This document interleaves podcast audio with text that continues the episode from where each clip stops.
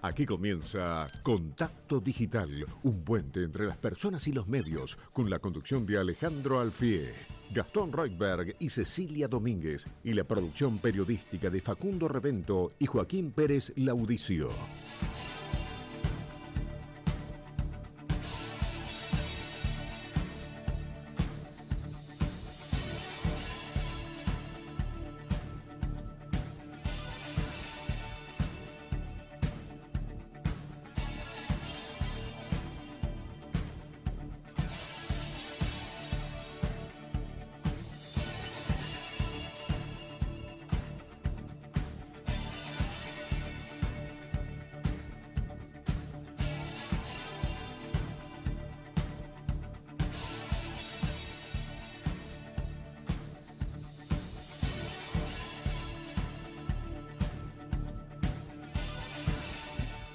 Hola, buenas tardes a todos los oyentes de Radio Rivadavia. Les habla Alejandro Alfí en esto que es Contacto Digital. Hermosa y fresca tarde en Buenos Aires. Son las 3 de la tarde y 5 minutos. Y acá estamos con Gastón Reutberg. ¿Cómo le va? Buenas tardes. ¿Qué tal, Alejandro? ¿Cómo andan? ¿Todo muy bien? Muy bien. 12 muy bien. grados 9 décimas a esta hora. No está tan mal, ¿no? No, no. Aparte, cielo despejado. sí, sí, sí. Está Mucha gente en la calle. Sí, muy Hoy. lindo el día. Bueno, pero vamos a pasar un sábado de mucha intensidad en contacto digital, Alejandro. ¿eh? Lindas entrevistas, buena información, las conexiones de la semana, Sorteo, música. sorteo de los y libros sorteo. también. Parecemos Lelutier, música, sorteos, alegría. No, mentira. Eh, tenemos un poquito de todo. Hoy sin Ceci, ¿eh? que está ausente con aviso. Sí, se fue a Córdoba a se visitar a la a su- familia, a su, digamos, tierra. la- A su tierra. ¿eh? Le mandamos saludos a Ceci y a Dorita, Y a Dorita que es también. la madre, que la queremos mucho, así Sí, que esperamos que estén ahí disfrutando. Y esperamos que nos mande alfajores. Obviamente, ¿no? Torta, esa torta que le sale tan rica. Bueno, la autorización al viaje fue con algo que traiga de Dorita. por supuesto. Casero. Como corresponde. Bueno, y vos cumpliste, viniste de Tucumán, trajiste ahí un- Tuve una allá delicatessen tucumana que ya vamos algo, a probar. Sí, algo ¿Eh? de San Miguel de Tucumán. Justo Bien. recién hablábamos en el pase con Manu, Javi, Miriam. Eh, realmente son provincias que tienen otro sistema democrático. O sea, realmente nosotros en el programa muchas veces hablamos de las propuestas de los distintos candidatos, los proyectos, etcétera. Esto es otra cosa. Sí. Cuando alguien le da la victoria al partido opositor en la ciudad de San Miguel de Tucumán, es como si acá cortara a boleta, por ejemplo, el que vota a Martín Lustó y cortara para votar a Martín Recalde, supongamos. Es un corte de boleta insólito. Bueno, ese corte de boleta es el que el que permitió dio. que ganara en San Miguel de Tucumán la candidata del Frente de Todos. Entonces, es otro sistema democrático. O sea, ya no estamos hablando de propuestas, Mm. proyectos, ideología, es otra cosa. Partamos de la base de que cuando se piensa también en muchas de esas provincias, eh, se habla del feudalismo, ¿no? Del el caudillo feudal, el que maneja la provincia casi a dedo, ¿no? Y eso que vos comprobaste en Tucumán es algo que ocurre también en otras provincias, y en esos feudos es difícil que el sistema democrático funcione al 100%, porque los modos, las maneras, las metodologías son absolutamente diferentes a, que, a los que uno está acostumbrado. Ojo, en otros distritos pasan otras cosas, ¿no? Pero digo, está completamente trastocado, ¿no? Esta cosa de también de, de votar al que toca, al que hay que votar, porque si no se lo vota, entonces uno no recibe lo que necesita para poder vivir.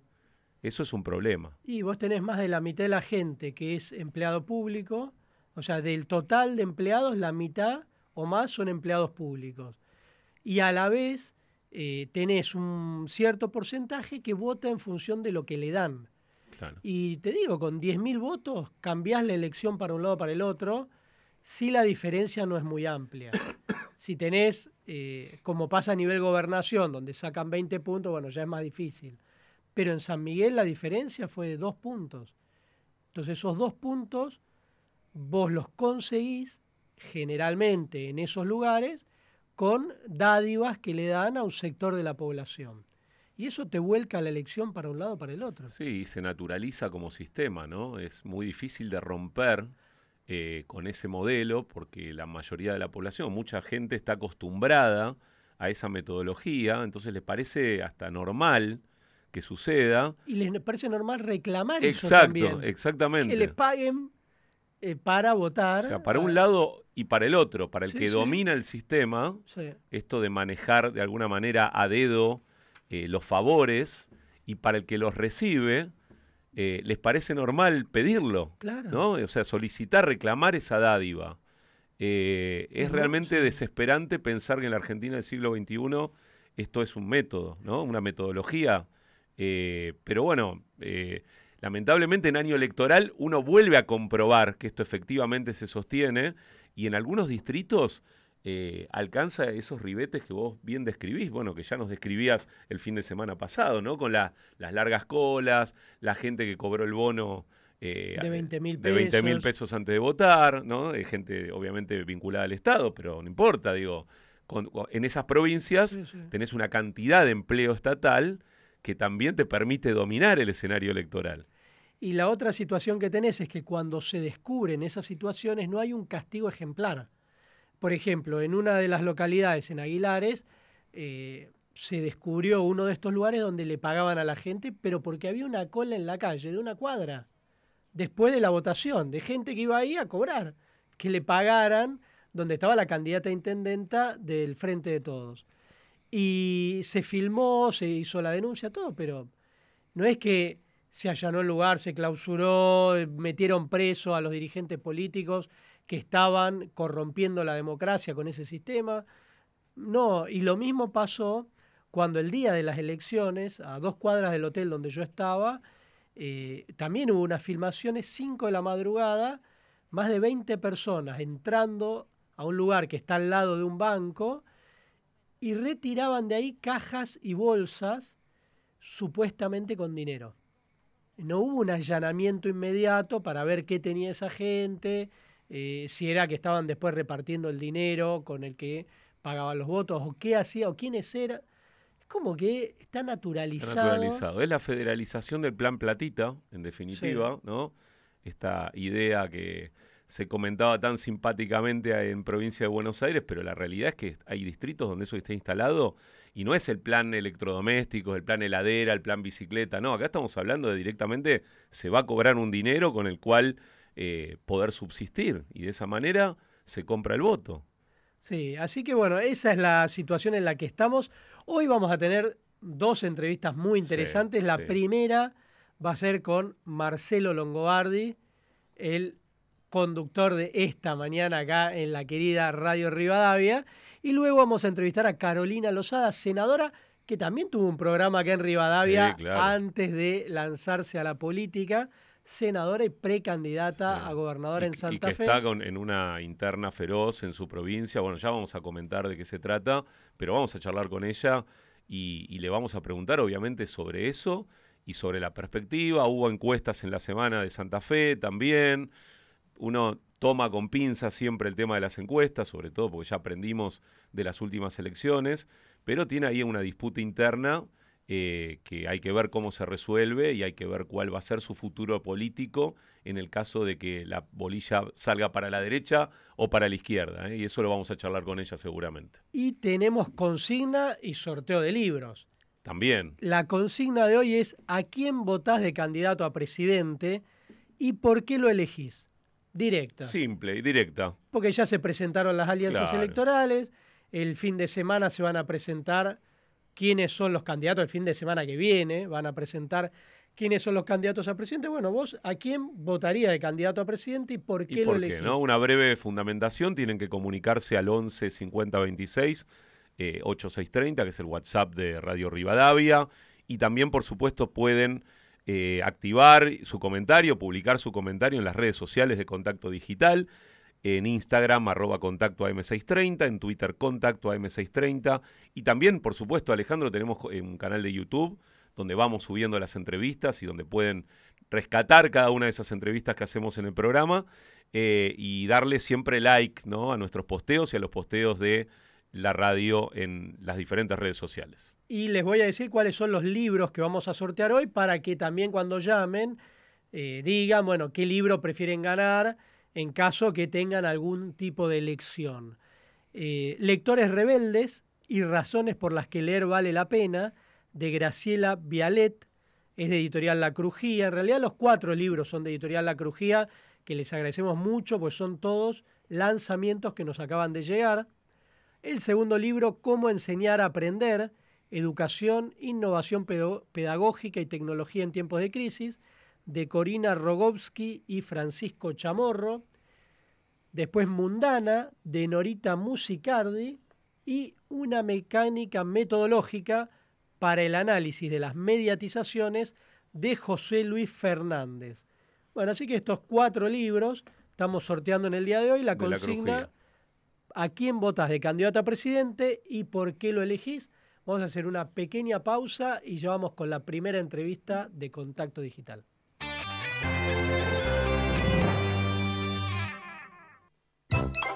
Quédate ahí, ya llega el humor de Alejandro Gardinetti. Supermayorista Vital. En Vital vas a encontrar las mejores ofertas para ahorrar y disfrutar. Yerba playadito por un kilo, 989 pesos. Además, jabón Rexona varias fragancias 3 unidades por 125 gramos. Llévalo por 415 pesos. Supermayorista Vital, el mayorista de tu ahorro. Conoce más en www.vital.com.ar. Oferta válida hasta el martes 20 de junio de 2023 o hasta agotar stock. Las empanadas con la salteña son irresistibles, doradas, crocantes, riquísimas. La salteña, sabor irresistible. Tapas para empanada, hojaldre para horno. Para más información consulta www.lasaltena.com.ar Exceso de grasas, saturas y exceso de sodio. ¿Qué le aporta 102 Mujer a tu día? Un plus de belleza, un extra de energía y salud y bienestar. 102 Mujer, el primer multivitamínico formulado para la mujer que ayuda a potenciar tu rendimiento para disfrutar de todos los días. 102 Mujer, pensado para vos, pensado para la mujer. En Sodimac, encontrá los mejores regalos para el Día del Padre con el mejor precio y la mejor financiación. Te esperamos en Sodimac. Todos los domingos de 6 a 9. Un día de estos, un programa para acompañar con la conducción de Jorge Pizarro. Compañía, música y los temas que te interesan para comenzar un domingo en estado relajado. Rivadavia 630, todo lo que pasa, todo el día. Hijo, ordena el lío que tenés en la habitación. ¿Por qué? Porque te lo ordeno yo. Y bueno, ordenalo. Ahora, DCT también en el campo. Cuidamos de tu silobolsa. Llámanos 0810-555-8822. dctargentina.com.ar. DCT va más allá. 28. 34. 58. 73. No importa si tenés 18 o 70 años, vos también podés terminar la secundaria de forma virtual y desde cualquier lugar del país. Con educación hay futuro. Conoce más en buenosaires.gov.ar barra Terminal la Secundaria. Buenos Aires Ciudad. En la revista Newsweek de junio, analizamos todos los detalles de uno de los temas más discutidos de la economía argentina. Dolarización. La nueva grieta. La discusión sobre adoptar el dólar como moneda para resolver los problemas de la economía volvió a ganar fuerza. Defensores y detractores de la propuesta están inmersos en una nueva pelea que divide a los argentinos. Tipo de cambio a 9.944 pesos y la necesidad de acceder a préstamos por 44.750 millones de dólares. Buena idea o disparate electoralista. Además, el misterio del voto. ¿Cómo elige la gente? ¿Qué quieren y qué rechazan los seguidores de todos los candidatos? Newsweek. Información es poder. Se habla mucho de las cosas que salen mal, pero muy poco de las otras. Las cosas que siempre salen bien. Un beso de un hijo, mirarse a los ojos, soñar. Tienen menos rating, pero ahí están, saliendo siempre bien. Como Matarazo, que siempre sale bien. Matarazo, elegís disfrutar. Para más información consulten www.matarazo.com.ar. Fideos de sémola de trigo candeal. Hasta el domingo en Coto tenés asado y tapa de asado a 999 pesos con 90 por kilo. Banana Cavendish a 299 pesos por kilo. Y hasta el lunes, 40% de descuento exclusivo de nuestra comunidad en vinos finos, espumantes y champañas y 30% de descuento en todos los whiskies. Encontrá estas ofertas en nuestras tiendas y en www.cotodigital.com.ar. Coto. El consumo excesivo de alcohol es perjudicial para la salud. Beba con moderación. Está prohibida la venta de bebidas alcohólicas a menores de 18 años. Aplican exclusiones. Para más información consulte en www.coto.com.ar. Contacto Digital, un puente entre las personas y los medios.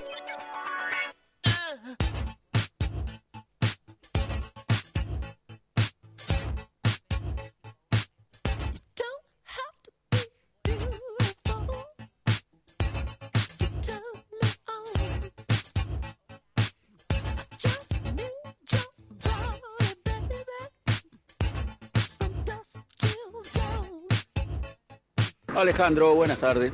Horacio de Luján. ¿Por qué no escucho a ningún periodista pedir que los jueces sean elegidos por el voto del pueblo? Como creo que lo tiene Estados Unidos, creo que lo tiene ahora Bolivia. Me parece que sería una gran solución para terminar un poco con la impunidad de todos, ¿no? Hola, ¿qué tal? Bien por el programa, ¿eh? bien por la programación de Radio Rivadavia. Una reflexión, mire, si todos los políticos son iguales, oficialismo y oposición. ¿sí? ¿Qué sentido tiene lealtad a alguno de ellos? Por eso es lógico la venta del voto. Si todos valen lo mismo, entonces tiene su lógica vender el voto. Saludos, Hugo.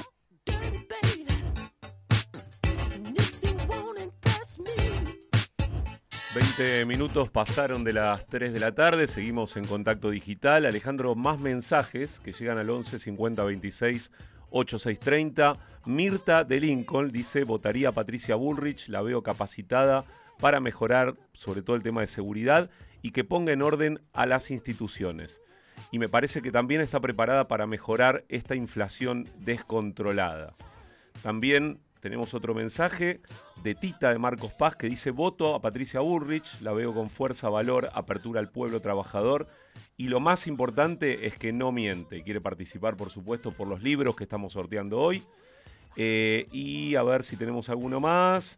Bueno, tenemos otro más que también eh, elige a Patricia Bullrich. Eh, dice que le tiene mucho respeto eh, porque tiene mucho valor para hacer las cosas y es creíble. ¿eh? Así que por ahora. Los primeros mensajes que están entrando. en los tres primeros mensajes para Patricia Bullrich. Bueno, la consigna de hoy es ¿a quién votás de candidato a presidente? ¿Por qué lo elegís? Y ya van entrando los mensajes. Tenemos hasta las 5 de la tarde, así que recién arrancamos con la consigna. Vamos a ver qué dicen los oyentes y ya estamos en comunicación con el periodista Marcelo Longobardi, conductor de esta mañana en nuestra querida Radio Rivadavia. Hola Marcelo, te saludamos Gastón Reutber y quien te habla Alejandro Alfie. ¿Cómo estás? Buenas tardes. Alejandro, querido, un abrazo muy grande. ¿Cómo estás? Bueno. Hola, Gastón. Hola, ¿qué tal? ¿Qué tal? Muy bien. Lo primero es agradecerte y, Un abrazo para los dos. No, un placer. bueno, y también felicitarte porque esta semana se conocieron las cifras de rating de radios y tus números son impactantes. Es decir, en estos dos meses, desde que arrancaste con tu programa, duplicaste el rating en tu horario. Eh, ¿Cómo Sí. vivís esta reconexión con los oyentes eh, en estos primeros dos meses? Bueno, eh, en primer lugar, yo, yo no exageraría tanto, ¿no? Yo les agradezco el entusiasmo, pero falta mucho, ¿no? Eh, consolidar un programa de radio lleva mucho tiempo, te diría algunos años, ¿no? Por lo menos considerando mi experiencia, ¿no? Yo estuve muchos años eh, seguidos en dos radios, ¿no? En la 10 y en Mitre, 13 años en la 10, creo que casi 10 en Mitre, y, y sé de qué les hablo, es decir, toma Lideraste tiempo, la ¿no? audiencia aparte 20 años. Eh, sí, yo, a ver, nosotros tuvimos líderes, por supuesto, du- durante veintipico de años, y ahora hicimos un equipo nuevo, un, equipo de primerísima. La verdad que estoy, yo estoy muy contento con el equipo que hicimos y creo que ellos también están contentos. entre- estamos, estamos muy contentos entre todos, ¿no? Hicimos un equipo muy lindo, muy unido, este, muy divertido, eh, eh, con muchas complicidades y con muchos trucos entre nosotros.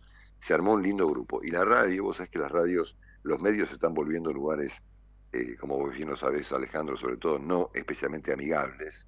Y Rivadavia tiene todavía, por suerte, y espero que lo tenga por muchos años más, una atmósfera de trabajo muy estimulante, ¿no? Muy divertida, muy, muy relajada, eh, eh, como me gusta a mí, digamos, sin conflictos, viste, sin grandes problemas. Eh, hay un ambiente de contribución general que a mí me, me entusiasma mucho. Para mí era una, es una sorpresa porque yo no conocía la radio hasta que acordé eh, eh, con las autoridades pasarme a Rivadavia pero es una gratísima sorpresa. Así que estamos todos muy felices. Pero bueno, esto va a tomar tiempo. O sea que la medición eh, que tenemos mide, poner un bimestre. Así que bueno, eh, vamos a esperar que pase un cuatrimestre para ver si los números se consolidan. Hemos, est- estamos segundos, hemos, pas- hemos pasado algunas cuantas Sí, sí. y nos queda, obviamente, nos queda este, tratar de acercarnos al líder, que es Mitre, por supuesto, ¿no? Este, pero bueno, para eso falta tiempo, sin duda, ¿no? Pero está, en cualquier caso estamos súper contentos, muy contentos. Ma- Marcelo, ¿por qué crees que los pases de, de la radio y también de la televisión en algún punto tienen tanto rating? ¿Por qué son tan acompañados por los oyentes o, o televidentes esos momentos? Mira, yo, yo que soy un poco un- uno de los inventores de esto de los pases, no tengo una respuesta para darte. Eh, presumo porque son divertidos, ¿no? Y los medios tienen que ser divertidos, además de ser serios, ¿no? Vos pensás que el primer gran pase que hubo, por lo menos porque yo recuerdo, menos en la parte que me ha tocado a mí protagonizar la radio, fue entre Oscar González Oro y yo, en la 10, ¿no? Que estaba Rolo Villar, era muy divertido, y, bueno, creo que ese fue uno de los primeros grandes pases que hubo en los últimos años, ¿no? Eh, y bueno, eh, me parece que pasa un poco de todo ahí, ¿no? La improvisación, eh, el humor, eh, algún, alguna discusión importante y seria sobre algún tema de actualidad, el intercambio de punto de vista, es decir, hay un montón de factores que deben confluir, presumo que no será uno solo, en el hecho de que los pases tengan interés en la, en la gente, ¿no? Puede ser lo que, que- Em, que pasa sí. que son los momentos más parecidos a una conversación de café y entonces hay menos, tal vez menos distancia con el oyente, se siente más parte de esa Es- conversación. Es, posible, Mm. es posible. A menos en la parte que me ha tocado a mí, eh, tanto en la 10 como en Mitre, como ahora en Rivadavia, hay una clave que es la improvisación, ¿no? Em, los pases son improvisados. No sé el resto, ¿no? Porque de hecho los pases se han hecho populares, digamos, hay pases en todos lados, pases en todas las radios y hay muy buenos pases incluso en Rivadavia, ¿no es cierto? Em, en mi caso, en, la- en lo que me toca a mí, lo que yo puedo contar, yo he tenido pases durante muchos años con Oscar González Oro, los tuve durante casi 10 con Jorge Lanata y ahora con Johnny y con su equipo. Está Tarico, que es un genio y demás. Eh, pues es que todo está improvisado. Yo inclusive creo que me he especializado un poco en inventar situaciones, ¿no? Invento cosas inclusive durante eh, que no sé qué van a pasar un minuto antes, ¿no? Eh, y eso creo que es- eso tiene, eso creo que la gente lo valora, ¿no? Porque Cuando es improvisado y, y espontáneo y, sincero, creo que la gente lo nota. La- en la radio no se puede mentir mucho, ¿viste? No es la tele, ¿no? Donde la gente actúa. La radio es, es un fenómeno maravilloso, eh, donde la espontaneidad, la improvisación, este, el humor, eh, el intercambio y demás son este son este son valorados por la gente por eso, porque son espontáneos, ¿no? En nuestro caso, por lo menos, este, pues es que yo no hablo con Johnny antes del pase, nada, nunca, eh, ni tenemos idea para dónde demonio va a ir Tarico, o, con qué demonio va a salir Willy, ¿no? Este, a veces este, eh, algunos integrantes de mi equipo se quedan en el pase. O creo que la, la clave está ahí, ¿no? En la, en la espontaneidad, en la improvisación y en lo sinceros que son los pases, ¿no? Y Marcelo, vos hiciste programas en radio, televisión y, como decíamos recién, tenés un récord de liderazgo en radio con cada mañana durante 20 años, tanto en Radio Sí. 10, en Mitre, bueno, y ahora Sí. con este nivel de crecimiento en Rivadavia.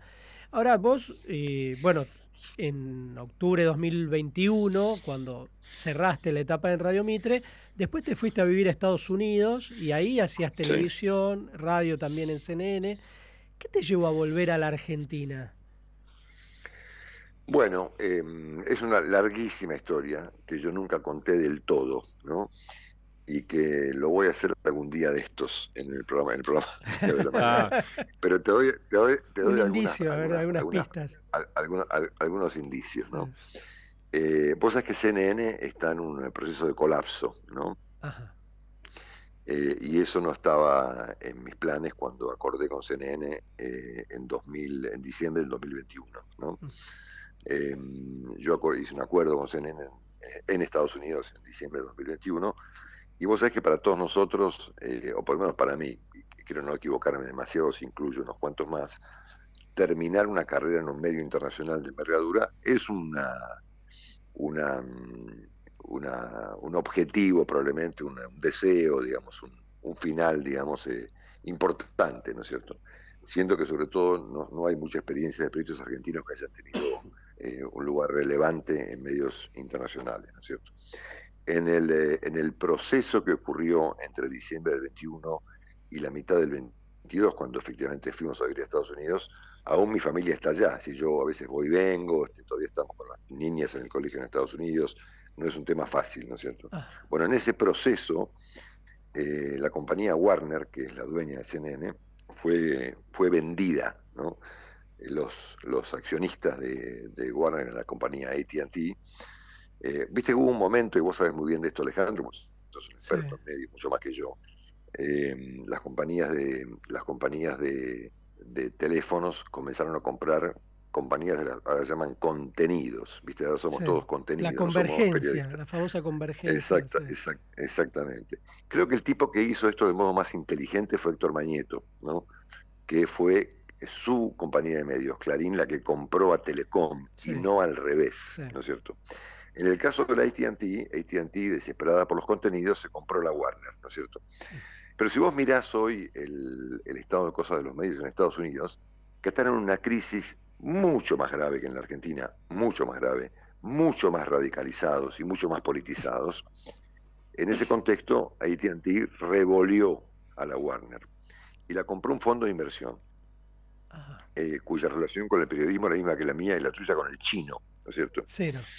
Eh, y cero. Eh, y comenzó un proceso muy triste y al mismo tiempo muy hostil de, de desguace de esta compañía.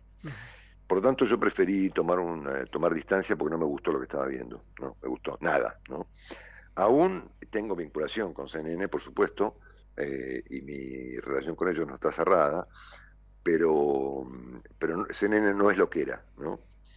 Eh, ni en la Argentina, ni en Estados Unidos, ni a nivel global, ¿no? Es una compañía que está eh, en un declive eh, muy, muy dramático, ¿no? Muy dramático, con escenas que yo he visto, eh, que me las he guardado, algunos colegas las conocen, se, la- se las he contado a algunos de mis amigos, a Joaquín Morales Solá, creo que es el que más conoce las cosas que yo le he contado, a Carlos Pañi, bueno, Willy, naturalmente. En algún momento voy a contar la historia, porque lo que me pasó a mí en, eh, el caso de CNN, con independencia de mi caso, es un ejemplo muy elocuente de lo que está pasando en los medios en el mundo, ¿no? que están viviendo una crisis muy complicada, muy complicada, eh, en todos los planos, ¿no? este, en su competencia con las redes sociales, en materia de ingresos, en materia de perfil, hay una politización extrema, en el caso de Estados Unidos es dramática, ¿no? te diría que se ven cosas tan o más graves de las que se ven en Argentina, ¿no? No tiene más que poner Fox eh, para entender lo que está pasando en Estados Unidos, ¿no? Es cualquier cosa, ¿no? Cualquier cosa, ¿no? Cualquier cosa verosímil, cualquier teoría conspirativa, cualquier postura política extrema, eh, bueno, eso es lo que funciona, ¿no es cierto? Y yo, a mí no me gusta eso, ¿no? Así que bueno, este, en este contexto tan, este, te diría, tan, inclusive eh, confuso para nosotros como familia, digamos, me llamó Figoli. Ahí en medio dijiste. ah, Claro, porque él, él estaba viendo el proceso de, de Warner eh, desde otro ángulo, ¿no? Eh, y me intercambiamos durante un par de meses algunos puntos de vista respecto del destino de, de los medios en Estados Unidos y de y de mm, en particularmente de Warner y de CNN y, y- y coincidimos en que el, el destino era un destino incierto, complejo y por qué no dramático, ¿no es cierto? Marcelo, Entonces en esa, en esa historia de Sí, convergencia, vos sabés que a principios de 2000, eh, te cuento una pequeña historia, fui una víctima de esa convergencia porque yo trabajé en América Online y en un momento América Online se fusionó con Warner. Era América Claro. Online a All Time Warner en Estados Unidos. Y era Claro, también un momento donde Internet y los contenidos tenían relación. Y bueno, el, el- el destino de América Online en América Latina fue eh, un- un- de terror, digamos. A- a- en 2005 esa gran compañía colapsó eh, y finalmente Warner decidió desprenderse del capítulo latinoamericano, con lo cual tuvo múltiples comienzos esa convergencia y múltiples finales, y todavía está abierto. Tal cual, tal cual. Bueno, acá pasa lo mismo, ¿no? Es decir, el fondo de inversión que compró eh, Warner la va a terminar vendiendo y va a terminar cerrando HBO, se va, hasta que se va a cambiar de nombre, ¿no? Mm. Se va a llamar Max, ¿no? Este, mm, así que estamos en un, bueno, estamos, está esa compañía en un proceso muy complicado. Yo no me desentendí aún del todo de CNN y tengo algunos planes todavía para la televisión de Estados Unidos, eh, que por supuesto todavía no descarto, pero por el momento eh, me enfoqué en Rivadavia eh, del mismo modo que me enfoqué en Mitre cuando arranqué Mitre, así que no hice ninguna otra cosa que no sea eh, radio, ¿no es cierto?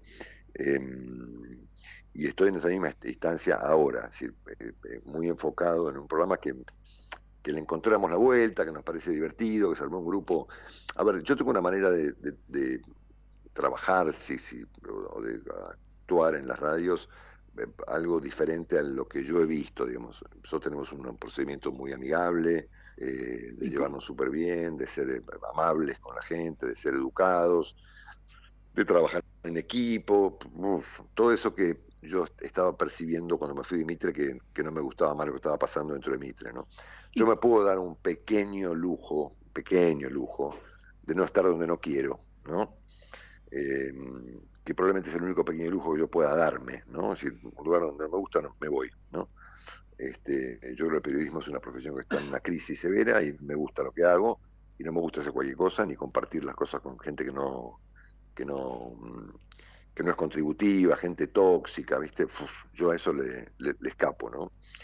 Eh, así que bueno, este fue un proceso com- complejo, si querés un poco doloroso, eh, difícil desde el punto de vista familiar, porque quedamos un poco fragmentados todavía. Claro, eso Eh, comentabas, ¿no? Que parte de tu familia todavía está en Miami, vos acá. Bueno, claro, Sí, sí. obviamente, mis chicas empezaron en el colegio en Miami, Claro. ¿no? con un proyecto que obviamente en el medio del, del camino se que quedó, quedó a medias, ¿no? Este, así que bueno, nada, con el, yo presumo que con el correr del resto del año eh, las cosas se acomodarán, ¿no? Yo hablé mucho con, con la radio de esta clase de problemas cuando, cuando empezamos a conversar respecto de lo, de lo compleja que era mi situación logística, digamos, ¿no? Pero bueno, con, con un poco de voluntad de las partes, este, eh, se, fue encaminando oh, súper bien, ¿no es cierto? Así que bueno, una, una experiencia después de un, de un momento complejísimo, este, donde yo pensaba inclusive, te diría, no te diría dejar la radio, pero poco menos, ¿no? Yo había evaluado ya a fin del, del cuando me fue de Mitre, que ya mi instancia en la radio en el nivel de alta competencia estaba prácticamente terminado, digamos, ¿no? Porque, porque yo mismo entiendo que todos tenemos un límite, ¿no? Y ese límite hay que conocerlo y hay que, hay que evaluarlo y hay que, uno lo tiene que tener claro, uno no es eterno, ¿no? Este, y a mí me ha parecido en ese momento que, que bueno, que era suficiente, ¿no? Después de veintipico años haciendo todos los días lo mismo, con una disciplina insoportable muchas veces, este, la gente no tiene noción Y de lo que significa que todos trabajamos a las 4 de la mañana, ¿no? Claro, en, en ese sentido, ¿cómo Pero te bueno. organizas para hacer el programa tan temprano? Porque imagino que no debe ser fácil arrancar al aire a las 6 de la no, mañana. eso es- bueno, Vos recién yo- yo decías, bastante- arrancás a las 4. O sea, que- Yo estoy bastante, bastante entrenado en hacerlo porque lo he hecho durante, a ver, eh, si saco la cuenta total, contando mis años en la mañana en Radio América antes de la 10, creo que cuento 23 años, más o menos, este es el año, es el año 24, ¿no? O 25, que hago lo mismo. Y sabes qué, eh, Alex, eh, disciplina, logística y disciplina, ¿no? Mucha disciplina. Si no, no, pues si no te morís en el medio, ¿no? No lo aguantás ni siquiera físicamente, ¿no? Así que bueno, es una cuestión de disciplina, de orden, de cierto orden inclusive familiar, digamos, de, de rutinas, de, cierta logística, eh, dentro de la cual uno puede levantarse a esa hora medio dormido y, y- y crear algo todas las mañanas, ¿no? Si no tenés orden y logística no lo puedes hacer, no, no hay manera. Marcelo, La, eh, la hablamos, quedás, la en, el, en el camino. hablamos de, de pases, hablamos bueno de- de- del armado de un programa de radio y, y en particular eh, te quería preguntar por las entrevistas, ¿no? Entrevistar a, a un personaje de actualidad, una- un referente o no, digo, un testigo, un alguien relacionado Sí. con una noticia. ¿Cuáles son eh, para vos eh, las señas particulares que tiene que tener una, entre- una buena entrevista periodística? Bueno, acá, acá ac- nos acabamos de meter en un gran problema, ¿no es cierto? que es lo que significa una, una entrevista hoy en día, ¿no? A ver, yo creo que dentro de las cosas que hice más o menos bien en mi, en mi carrera, creo que he hecho buenas entrevistas, ¿no? Eh, especialmente en la televisión y sobre todo en, eh, en los siete años que hice entrevistas para CNN, donde yo hice entrevistas que me, me gustaron mucho, ¿no? Entrevistas más personales, más profundas, eh, con personajes que no tienen nada que ver con la- los políticos aburren, ¿viste? Entonces yo en, en- con CNN aprendí a conocer un mundo que yo no, no conocía, ¿no? Y, y- y- y yo no sabía cómo se entrevistaba, por ejemplo, a un- a un músico popular, ¿no es cierto? A un eh, escritor eh, cubano, yo qué sé, pon, ponele, ¿no es cierto? Entonces yo creo que he sido en la tele un entrevistador bastante, bastante presentable, ¿no es cierto? Y he tenido modelos, este, y he seguido algunas reglas, este, yo miro muchas entrevistas por televisión en YouTube aún hoy, ¿eh? No hay una semana que no vea una de Jesús Quinteros, por ejemplo, ¿no? Para ponerte un ejemplo, ¿no? Eh, así que el género de la entrevista para mí es un género maravilloso eh, si uno lo hace eh, con ciertos criterios profesionales. O sea, que- que la pregunta no incluya la respuesta, ¿no es cierto? Que es lo que vos ves hoy en día en la tele en Argentina, ¿entendés? Bueno, ahora bien, las entrevistas en Argentina y en, en al- en algunas partes del mundo, considerando el nivel de polarización y de eh, sesgos de confirmación que hoy regulan la relación de los oyentes con los medios de comunicación, yo trato de hacer las menos entrevistas posibles, al menos por ahora, ¿no? Eh, porque todo se ha vuelto muy, eh, muy, eh, mm, no sé cómo decirlo, a ver, les va a parecer muy loco lo que digo, ¿no? Muy Pero radicalizado. toda podemos entrevista, toda entrevista se ha vuelto sospechosa, ¿no es cierto? Yo les voy a contar una, una experiencia que tuve en, el- en Radio Mitre, que para mí fue muy desagradable desde el punto de vista de la repercusión que tuvo, y a mí me pareció una obviedad entrevistar, por ejemplo, a un presidente electo, ¿no es cierto? Es un presidente, es un tipo entrevistable. De mejor modo, de peor modo, qué sé yo, con, con una- con un acento un poco más crítico, un poco menos crítico, pero un presidente electo o un presidente o un candidato a presidente es entrevistable. Entonces yo entrevisté en Mitre dos veces a Alberto Fernández, ¿no? Una cuando faltaba una semana para la elección presidencial, donde él efectivamente gana la elección, y otra como presidente electo, ¿no? Bueno, sabés las puteadas. Aún hoy, ¿entendés? Que siguen todavía recordándola. Bueno, eh, pero no disparate. Es decir, Sí, a sí. ver, a mí me resulta que un periodista profesional en un programa importante, en una radio como Mitre, o Rivadavia, o La 10, o donde sea, bueno, tiene que entrevistar al presidente electo, ¿no es cierto? Sí, a todos Bueno, los o al candidatos presidente también. de la nación, o a los candidatos. Bueno, Sí, hoy en día eso tiene un nivel de tolerancia de parte de la gente muy bajo, ¿no es cierto? Entonces, este, mm, yo soy, digamos, yo aprendí mucho de eso, porque a mí me resultaba, a ver, yo empecé a hacer entrevistas por televisión a los veintipico de años, cuando esto no ocurría, ¿no es cierto? También es cierto que hace unos años la disposición de los, eh, de los dirigentes políticos entrevistados por televisión y por radio era más importante, podías hablar con más tipos, ¿no es cierto? Podías hablar con tipos que no pensaran como vos. Eh, yo me acuerdo cuando empecé a hacer entrevistas en Canal 9, en la época de Romay, y yo era un severo crítico del gobierno de Menem, a mí me venían todos los ministros, y nos agarrábamos a palos, ¿no es cierto? Pero los tipos venían, ¿no? Bueno, hoy en día muchos no te vienen o no te aceptan un reportaje porque porque- no sos confiable para ellos. Yo no puedo sacarlo hoy en día a Alberto Fernández al aire ni de casualidad, ¿no es cierto? O a ministros del gabinete. Ni tampoco creo que tengan nada interesante para contar, además de eso, ¿no? Están todos muy, eh, eh, que- no sé cómo llamarlo, ustedes deben conocer el término, muy, muy como caseteados, ¿no es cierto? Sí, sí, tienen. Sacarle a un tipo de estos un- una frase que no, que no tenga previsto decir. Parecen, parecen robots, ¿entendés? Todos, sin excepción, ¿no?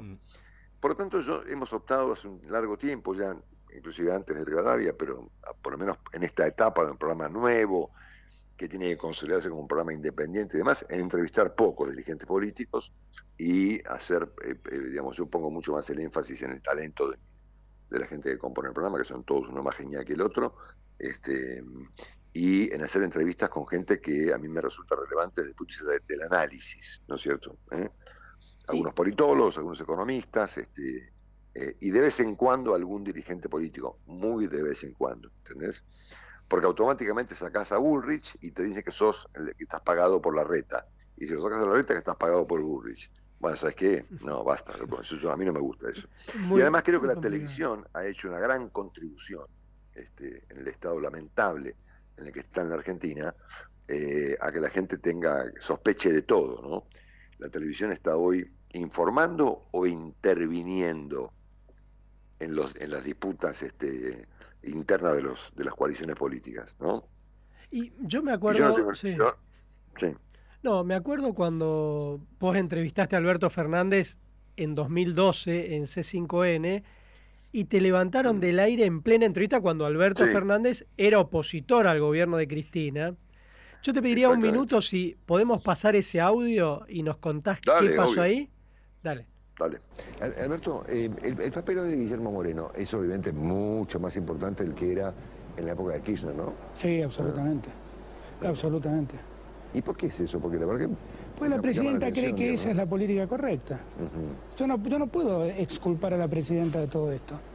No la puedo exculpar. La presidenta cada vez que hay algo que no le gusta se enoja con el emisor.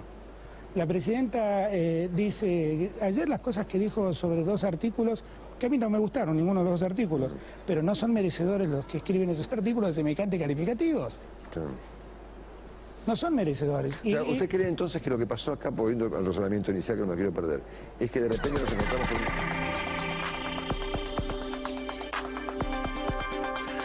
Y ahí te censuraron, directamente saliste del aire. ¿Qué pasó ahí? Sí, sí, sí. Fue es Bueno, a histórico ver, eso. Me, me ha- me han pasado muchas cosas por el estilo en mi, en mi trabajo en la televisión en Argentina. Eh, a ver, eh, la señora Kirchner tenía la, tenía la particularidad, digamos, de llamar eh, por teléfono al canal y pedir que me sacaran del aire. ¿no? Directamente. Y esta, y esta vez funcionó. La vez anterior a esta había sido con Martín Lustó, ¿no? que entraban los asistentes desesperados diciendo corta esto, corta esto, corta esto, y yo seguía, ¿entendés? Bueno, y hasta que un día se cortó el hilo por lo más delgado, ¿no es cierto? La persona que contó, y vos la habrás conocido, por supuesto, por, por tu trabajo en Clarín, eh, la periodista que contó esa, esta historia con absoluta precisión fue la gran Susana Biau. ¿Te acuerdas de Susana? Sí, claro, en página 12. No, en Clarín. Ah, bueno, pero ella No, mucho tiempo eh, trabajó no, en página, después pasó a Clarín, correcto, es cierto. La, la contó, la contó estando ya en, en Clarín. Ajá. A ver, em, cuando vos estás en un programa de televisión en vivo, eh, no tenés mucha noción de lo que pasa alrededor. Y a mí no me gusta trabajar con cucaracha, me la saco, ¿entendés? Em, porque me resulta que me, distrae y, y no me gusta que, que, la- que la- que las personas se metan en, un- en un reportaje, porque yo sé cómo se maneja un reportaje en televisión y sé manejar los ritmos, los climas y demás. Entonces yo estaba desconectado, ¿no? Y en eso veo que alrededor mío empieza a haber gente como asombrada, digamos, eh, corriendo alrededor del estudio, planteando que algo estaba pasando. Y claro, yo no me, no me di cuenta, eh, pero estaba en el estudio, invitado para el siguiente bloque, un periodista de CNN llamado Miguel Padilla, ¿no? que cuando vio el espectáculo que estaba ocurriendo y que, que yo no percibía, lo tuiteó. Y ahí se armó un quilombo infernal, ¿entendés? porque cuando lo tuiteó se volvió trending topic mundial, ¿no? El hecho de que levantaran del aire un programa de televisión, porque estaba el ex jefe de Cristina Kirchner, criticando a Cristina Kirchner, fue, era un, fue un tema muy, muy potente. Ahora, la historia verdadera de ese episodio, yo alguna vez la sugerí y Susana la contó muy bien cuando, cuando la relató en una crónica fantástica en Clarín, fue que em, las presiones que había sobre Daniel Haddad, que era el dueño del canal, eran brutales. Eran brutales, ¿no? Yo algunas he contado, él ha contado otras, ¿no? Ha habido escenas hasta de tiros en aquella época, ¿no? Es decir, había que ser antiquirnerista. Al ser antiquirnerista ahora es una papa, ¿no es cierto? Serlo en la época de fortaleza de Néstor y Cristina Kirchner era otra historia, ¿no? Ahora cualquiera se pone a insultar a Kirchner porque no pasa nada, ¿no? Pero en esa época sí pasaba, ¿no es cierto? Y en rigor de verdad, en las, en las expresiones brutales en aquella época no eran contra mí, eran contra el dueño del canal, que era Daniel Haddad, ¿no es cierto? A mí me puteaban, perseguían, me decían quilombo, pero a él le, le- le llenaron un restaurante de balas, le, voltearon la antena de una radio, ¿no es cierto? Luego lo que pasó ahí fue que, mm, que Y después terminó vendiendo el canal, digamos. O sea, Sí, sí, yo creo que la venta de, de ese grupo por parte de Daniel obedece a diversos factores. entre ellos este. No creo que sea el único, ¿no? Eh, yo creo que Daniel tenía ya la mente puesta en otra cosa, en, cuestiones más tecnológicas. Creo que Daniel vio cosas antes que muchos, que muchos otros dueños de medios, ¿no? Pero confluyeron elementos, ¿no? Este, entre ellos este, ¿no? Que la persecución era tremenda y que la prenda de cambio de esa persecución era yo, ¿no? Este, y Daniel, yo, a ver, soy testigo presencial de los hechos, por lo tanto me consta el nivel de, aguante que él tuvo para eh, sostenerme a mí, eh, porque los Kirchner tienen una obsesión personal conmigo, ¿no? Tanto Néstor como Cristina Kirchner, los dos, ¿no? Em, es más, yo he contado en un reportaje que me hizo TEN, una vuelta muy divertido que me hizo, eh, ¿cómo se llama ese programa? Em, Tiene la palabra, ¿te acordás? Sí, claro. Eh, yo ahí conté por primera vez este, una escena de pugilato con Kirchner, en donde el que no sé, que Kirchner me empezó a, que me quiso pegar y el que no se paró fue Adat, ¿no? Fue una cosa extraordinaria, eso, una, una locura. Bueno, entonces, ahí lo que pasó fue que creo que los dos fuimos eh, víctimas de una censura, ¿no? Este, vos fíjate que yo no me fui de, de, de Radio 10 en ese momento porque entendí lo que está, con mucha claridad lo que estaba pasando. Y lo que estaba pasando era que los Kirchner querían que yo me fuera. Y si yo me iba, eso era un, un quilombo, ¿no? Y entonces yo no lo dejé solo a Dad. En la, yo podría haberme hecho la víctima, haber pegado un portazo, me voy, censurado, la parió, ¿entendés? Pero a mí me pareció que eso no era lo apropiado, porque, porque Dad y yo nos, este, nos sosteníamos mutuamente, ¿no? Em, por lo tanto, él me había bancado a mí mucho eh, durante muchos años con las presiones que ejercían los Kirchner sobre Radio 10 y cuando el canal no pudo aguantar evidentemente una presión, yo hice lo propio con ellos. Me creo que era lo que había que hacer, ¿cierto? Fue un momento muy difícil, muy, muy difícil, muy difícil, difícil para los dos además, porque hay que bancarse eso, ¿eh? Este, hay que bancarse, fue muy complicado. Peor fue que le, le, bajaron una antena de la radio, ¿te acordás? Sí, sí, me acuerdo o cuando le valían un restaurante con el cumpleaños de la mujer. Cuando fue el cumpleaños de la mujer, sí.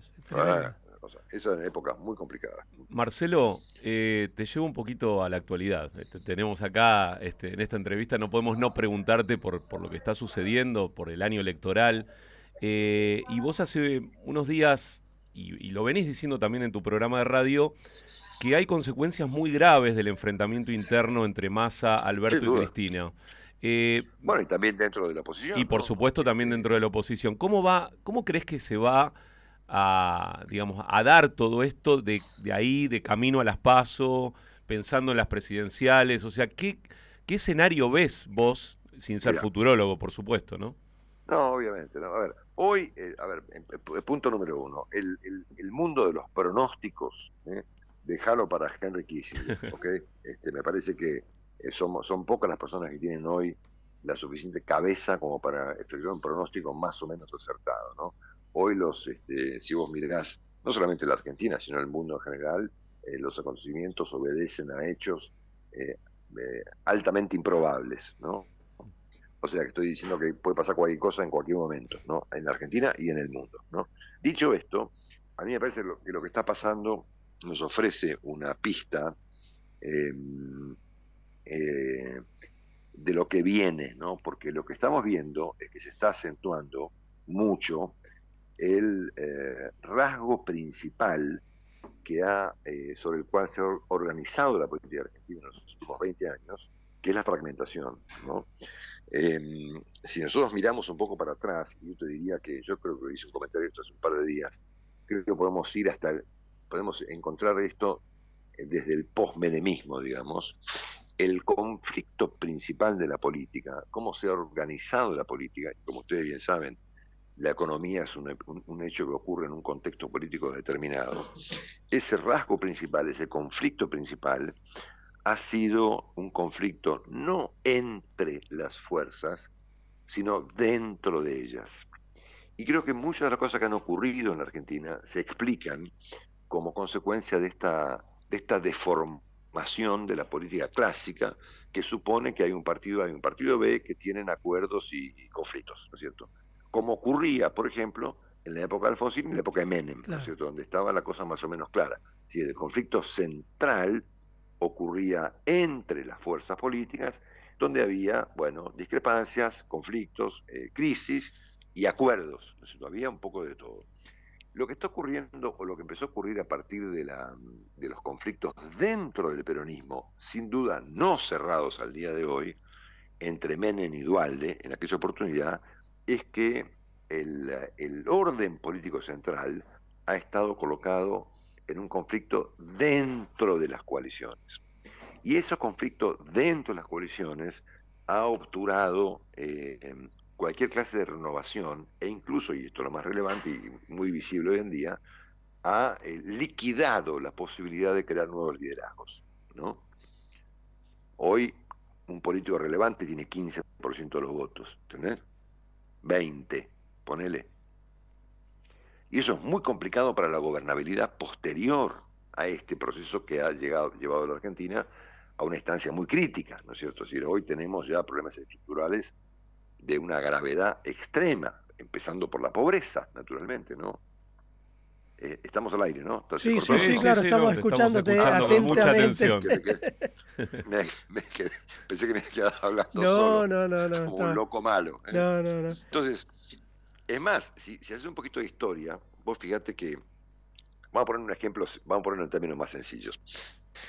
Un, un- un formato clásico es que juega River contra Boca, ¿no es cierto?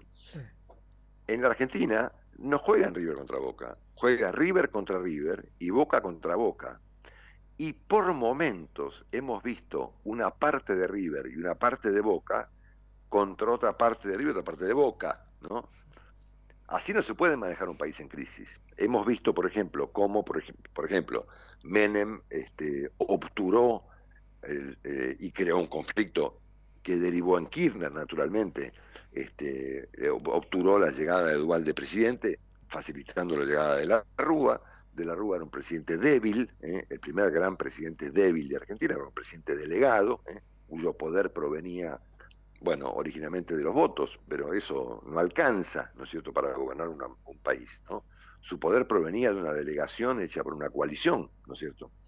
Y vos fíjate cómo esa coalición se le puso en contra y lo volteó, o por lo menos parte de esa coalición, ¿no es cierto? De ahí vienen los Kirchner, ¿no es cierto? Vos fíjate que cómo hace Néstor Kirchner, particularmente, que era un presidente aún más débil que, que de la Rúa desde el punto de vista del de la vida interna del peronismo, ¿cómo hace para superar esa instancia de debilidad? Se radicaliza. La radicalización de Kirchner no es una respuesta ideológica al problema argentino, fue una respuesta política, ¿no?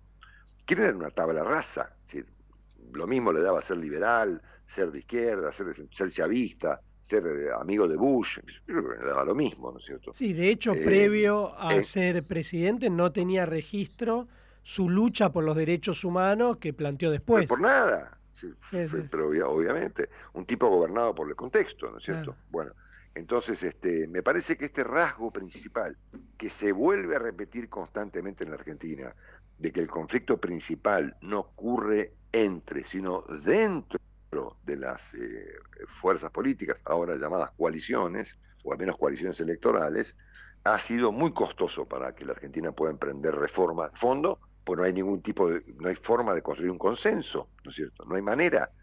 Y estamos claros que el costo que debe pagar un gobierno para enfrentar el, el desastre estructural de la Argentina, con independencia de su ideología, no me importa si es duro, si es blando, si es ortodoxo, heterodoxo, progresista, no me- importa.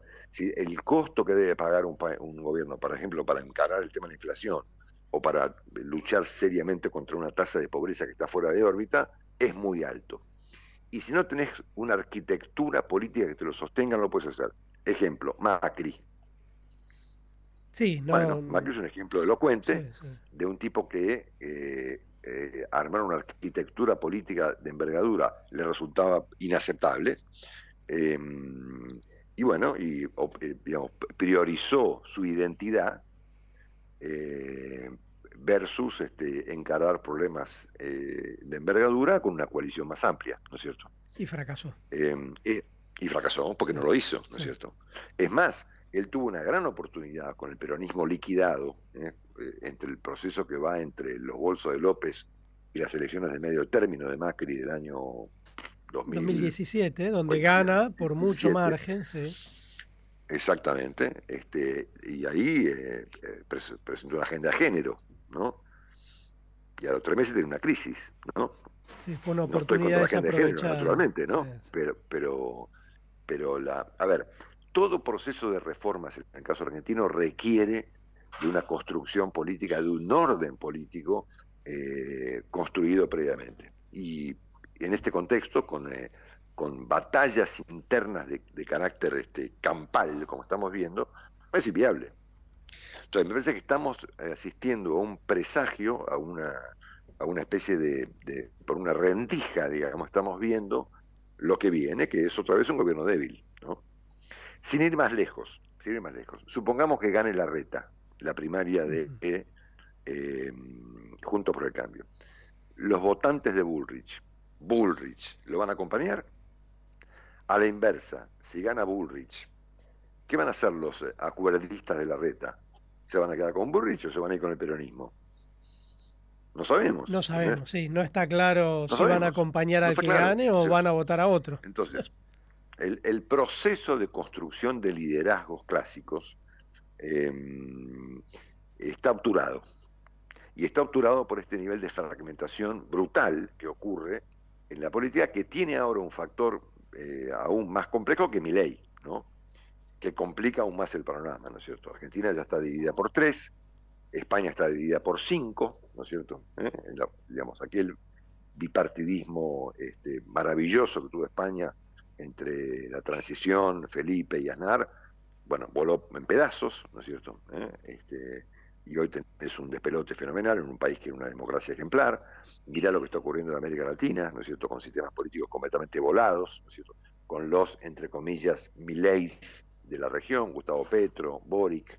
A mí, yo no, a mí no me importa nada la ideología, yo no soy una, una persona interesada en los procesos ideológicos hoy en día. Me interesan las estructuras de poder y me interesan las agendas públicas, ¿no? Y no me importa mucho el, el, eh, el, eh, el rasgo, el sesgo ideológico de, de un, proceso político, ¿no es cierto? Eh, me interesa la, el, orden político sobre el cual se construye una, un, un proce- un proyecto de país, ¿no es cierto? Rotativo, por Yo favor, entiendo- Marcelo. ¿Cómo, perdón? Rotativo, por favor, Marcelo. No, Luciana Lupo Cami no, tiene- Luciana Lupo no. Qué grande. Así que... Cami tiene todo a mano. ¿eh? Bien, bien. Viste, viste Bueno, cómo así que son, nada. cómo son Creo que acá. estamos viendo, sí, sí. Creo que estamos viendo una, una- un, estamos viendo un presagio de lo que viene. Otra vez un gobierno complicado por la debilidad. Bueno, Marcelo, Gracias, Marcelo. nos quedaríamos, como vos te das cuenta, tres horas conversando, pero imposible. La seguimos, la seguimos el próximo sábado, el otro cuando usted quiera. Dale, ¿no? dale. Dale, te mandamos un abrazo, pero muy, muy grande, un placer enorme hablar con vos No, y para- para- para escucharte mí, todas las mañanas, obviamente.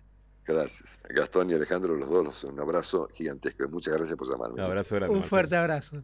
Era Marcelo Longobardi, conductor de esta mañana aquí en Radio Rivadavia. El rotativo del aire de Radio Rivadavia. Siempre antes, con la verdad. Dos minutos de noticias. Es la hora 16 y 2 minutos en Buenos Aires, la temperatura 14 grados, humedad 48%. River pidió el derecho de admisión a un grupo de barras que ingresó ayer al Monumental con carnet con identidades falsas. Miembros del grupo de Budge, en medio de una disputa con los borrachos del tablón, se sacaron fotos en la nueva tribuna Siburi y amenazaron con ir al partido de esta noche ante Defensa y Justicia. Hay preocupación en la dirigencia. El Banco Central negó que esté en estudio un billete de denominación más alta para este año. Desestimó así el papel moneda de 5 mil pesos. El de 2 mil cumplirá en los próximos días su primer mes de circulación y todavía representa una porción muy menor de la cantidad circulante. Avance de la derecha y ultraderecha en España asumieron el control de 10 grandes ciudades. Fueron embestidos los miembros del Partido Popular y de Vox, ganadores de las elecciones regionales del 28 de mayo.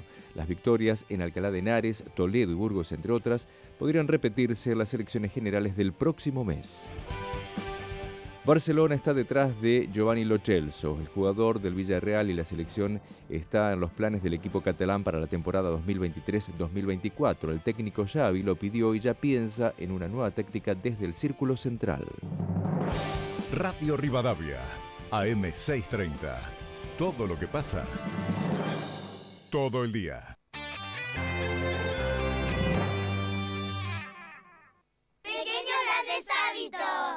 Sacar la basura de 19 a 21 horas y dejarla en bolsas cerradas dentro del contenedor negro o gris son pequeños hábitos que podemos sumar para empezar a generar grandes cambios. Juntos podemos construir un futuro mejor. Conoce más en buenosaires.gov.ar barra Ciudad Verde. Brazos abiertos. Buenos Aires Ciudad. Del viernes al martes en Jumbo, hasta 10% de descuento y hasta 12 cuotas sin interés en seleccionados de heladeras, cocinas y acondicionadores de aire. Y hasta 30% de descuento y hasta 6 cuotas sin interés en calefacción. Además, hasta 20% de descuento y hasta 12 cuotas sin interés en Tevelet seleccionados. Encontra estas y otras ofertas también en jumbo.com.ar. Jumbo te da más. Para más información ingresa a jumbo.com.ar. Promoción válida del 16 al 20 de junio de 2023 en sucursales Jumbo y web informadas en jumbo.com.ar. Consulte planes de financiación en tiendas. ¿Qué le aporta 102 Mujer a tu día? Un plus de belleza, un extra de energía y salud y bienestar. 102 Mujer, el primer multivitamínico formulado para la mujer que ayuda a potenciar tu rendimiento para disfrutar de todos los días. 102 Mujer, pensado para vos, pensado para la mujer. En Sodimac, encontrá los mejores regalos para el Día del Padre con el mejor precio y la mejor financiación. Te esperamos en Sodimac. Radio Rivadavia AM630 ya está en TikTok. Encontranos en esta red social. Seguinos, informate y comentá. Todos nuestros contenidos de la manera más rápida. Radio Rivadavia AM630. Todo lo que pasa, todo el día. Van a hacer una película sobre los delivery. ¿Con algún actor conocido? No, son todos de reparto.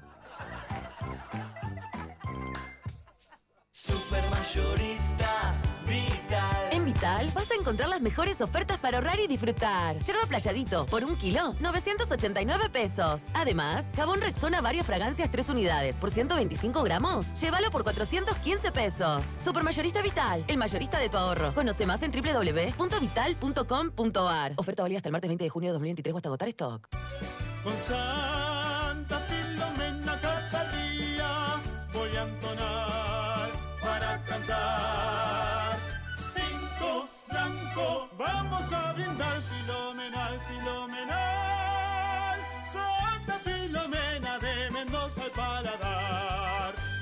Filomena, único, un vino filomenal. Red con moderación, prohibida solamente a menores de 18 años.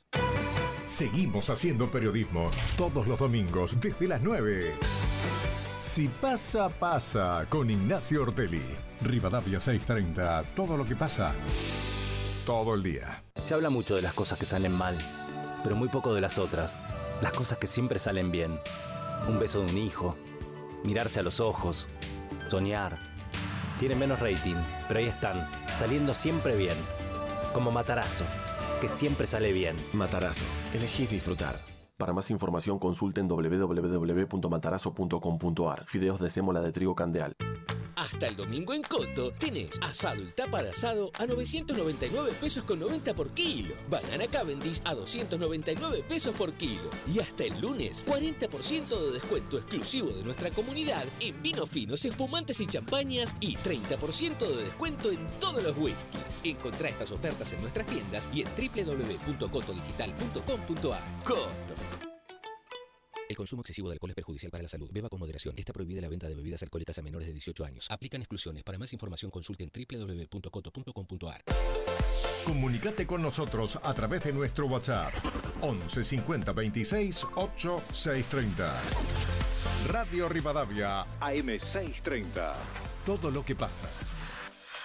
Todo el día. El programa lo hacemos con nuestros oyentes. Mandanos tu mensaje a Contacto Digital, un puente entre las personas y los medios. que está transformándote. Hay alguien que ha cambiado en ti la forma en que te ves. Hay alguien nuevo que se apareció y que tu corazón robó.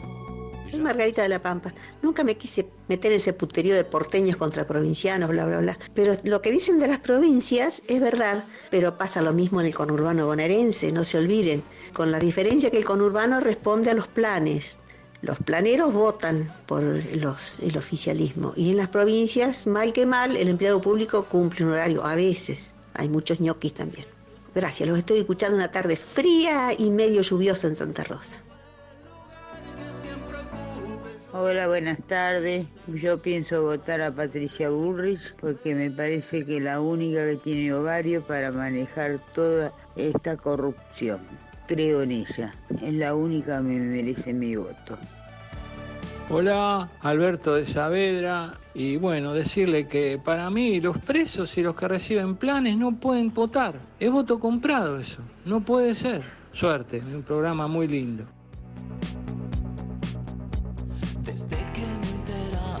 9, 10 minutos ya pasaron de las 4 de la tarde. Seguimos en contacto digital aquí en estudio. Alejandro Alfie, Gastón Reutberg.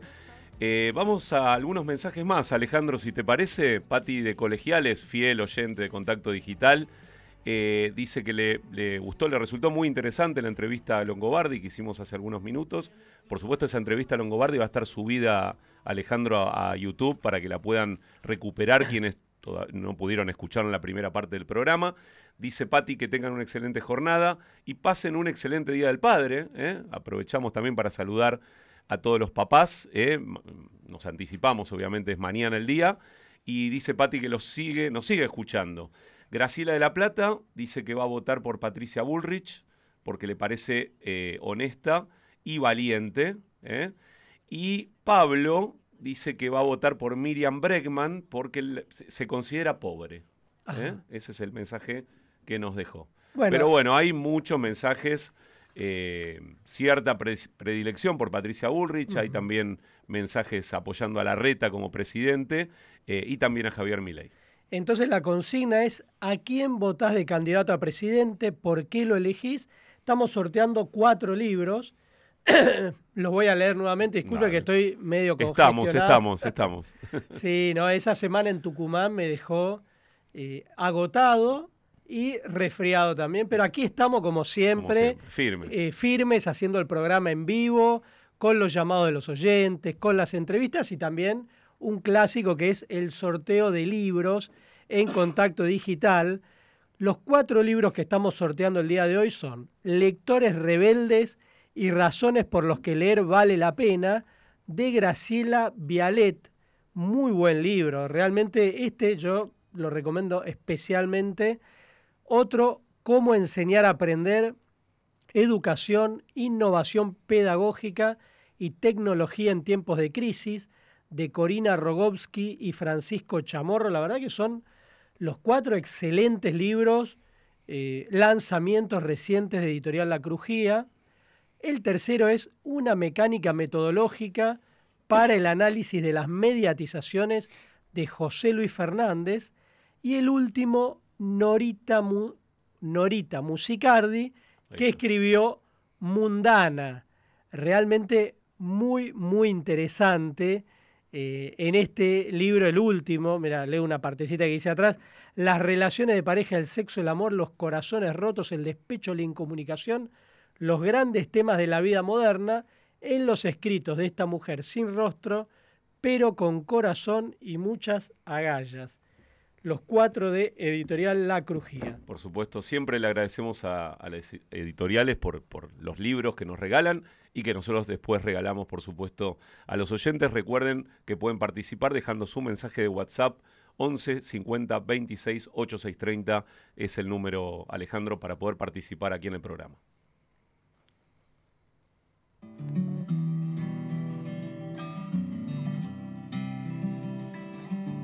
Seguro mucha gente pensó en él en ese momento. Todos sabemos lo querido que era Diego. Me lo imagino como loco festejando como en el 86. Yo creo que vio esa final desde algún lado. Diego siempre va a ser recordado. Diego tenía que estar. Fue muy triste no tenerlo esta vez. Diego no era perfecto, pero era Diego, lo amábamos. Mis hijos no lo llegaron a ver, pero yo siempre les cuento lo fenómeno que era. Fue una muerte muy injusta. Me acuerdo perfecto dónde estaba esa mañana. A Diego lo mataron. No puedo creer que se haya ido hace 29 años. Mañana, domingo 18 de junio, se cumplirán seis meses de la consagración de la Argentina en el Mundial de Fútbol y va a faltar solo un mes, Alejandro, para que se conmemoren los 29 años del atentado terrorista contra la sede de la AMIA. Para seguir apelando al, ejercicio de la memoria y renovar el pedido de justicia, la institución, eh, AMIA, lanzó y compartió en sus redes sociales, arroba AMIA Online, en la mayoría de las redes sociales, un emotivo video que escuchamos recién, cuyo audio escuchamos recién, que utiliza el fútbol como vehículo para transmitir un fuerte mensaje contra el olvido. Es una producción audiovisual eh, que reúne recuerdos de familiares y amigos de Diego. Pero los testimonios no remiten al recuerdo de Maradona, como puede presumir ese primer audio del video, sino a la vida de Diego de Pirro, Diego de Pirro era un amante de la selección argentina y ferviente hincha de River, un joven de 23 años que trabajaba en la Dirección General Impositiva, la DGI en ese momento, y que estudiaba en la Facultad de Ciencias Económicas y al que le faltaban tres materias para recibirse. Diego vivía en Pasteur 632. Minutos antes de las 9.53 estaba en su casa, hablando por teléfono con su amigo Gustavo, cuando la bomba de la AMIA estalló. Diego forma parte de la dolorosa lista de las 85 víctimas fatales que produjo el ataque planificado y ejecutado por parte de ciudadanos y funcionarios de Irán y de la agrupación terrorista Hezbollah.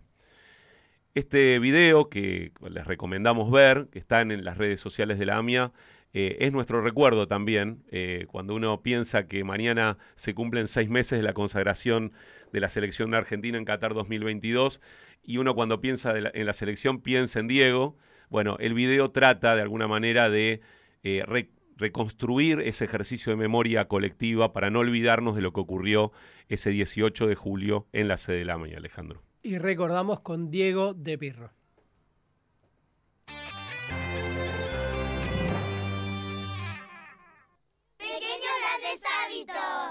Sacar la basura de 19 a 21 horas y dejarla en bolsas cerradas dentro del contenedor negro o gris son pequeños hábitos que podemos sumar para empezar a generar grandes cambios. Juntos podemos construir un futuro mejor. Conoce más en buenosaires.gov.ar barra Ciudad Verde. Brazos abiertos. Buenos Aires Ciudad. Las empanadas con las salteñas son irresistibles, doradas, crocantes, riquísimas. La salteña, sabor irresistible. Tapas para empanada, hojaldre para horno. Para más información consulta www.lasalteña.com.ar Exceso de grasas, saturas y exceso de sodio. ¿Qué le aporta 102 Mujer a tu día? Un plus de belleza, un extra de energía y salud y bienestar. 102 Mujer, el primer multivitamínico formulado para la mujer que ayuda a potenciar tu rendimiento para disfrutar de todos los días. 102 Mujer, pensado para vos, pensado para la mujer. Hasta el domingo en Coto tenés asado y tapa de asado a 999 pesos con 90 por kilo. Banana Cavendish a 299 pesos por kilo. Y hasta el lunes, 40% de descuento exclusivo de nuestra comunidad en vinos finos, espumantes y champañas y 30% de descuento en todos los whiskies. Encontrá estas ofertas en nuestras tiendas y en www.cotodigital.com.ar. Coto. El consumo excesivo de alcohol es perjudicial para la salud. Beba con moderación. Está prohibida la venta de bebidas alcohólicas a menores de 18 años. Aplican exclusiones. Para más información consulte en www.coto.com.ar. En tu mesa, con amigos o en familia, la mejor milanesa. La Farola Express. Lanús. ¿La querés? La tenés. Hace 25 años que en Parque de la Costa se escuchan todo tipo de gritos. Está el grito boomerang. El grito me gané un oso panda. El grito me comiste medio algodón de azúcar. Y bueno, el clásico. Venimos también a Parque de la Costa a pasarla espectacular y a gritar por lo que quieras. Parque de la Costa, 25 años. Todos los domingos de 12 a 14, la política y el deporte en su justa medida. Lado P, con Eduardo Paladini y Elizabeth Becher. Rivadavia 630, todo lo que pasa, todo el día. No entiendo cómo funciona el agua oxigenada en el pelo. No me queda claro. La última tecnología en seguridad electrónica para cuidar tu campo, silo bolsa y lo que más querés. dctargentina.com.ar 0810 555 8822. DCT va más allá. Blanco, vamos a brindar fenomenal, fenomenal.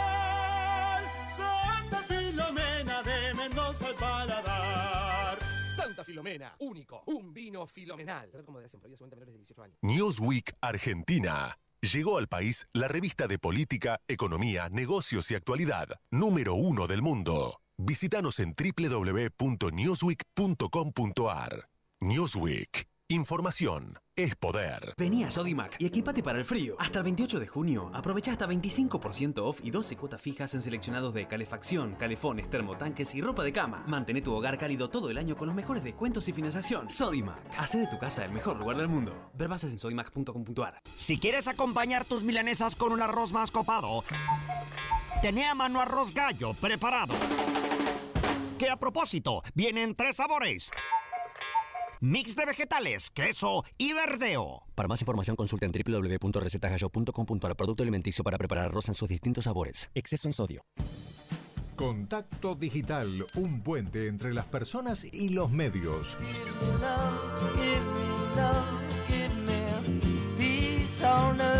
¿Cómo vas a pedir que la dirigencia política castigue a la dirigencia política? Necesitamos 40 años de una dictadura de honestidad, donde la gente aprenda a que las cosas se tienen que respetar, que las leyes están para cumplir, que el que roba va preso, que el que pide una coima va preso, y después de 40 o 50 años donde se cambia una cultura, ahí puede ser que empecemos a tener un país. Mientras tanto, nunca los zorros metieron preso a los zorros por comerse a las gallinas.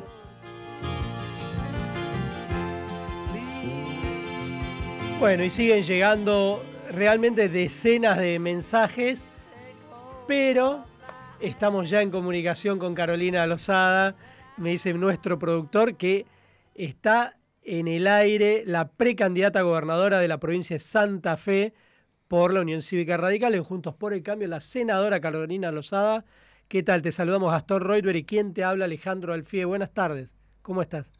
Hola, ¿cómo estás, Ale? Hola, Gastón, ¿cómo están? Bien, bueno, gracias por atendernos y te hacemos primero la pregunta que tenemos hoy de consigna para los oyentes, aunque tu voto es cantado, pero ¿a quién votás de candidata a presidenta y por qué la elegís?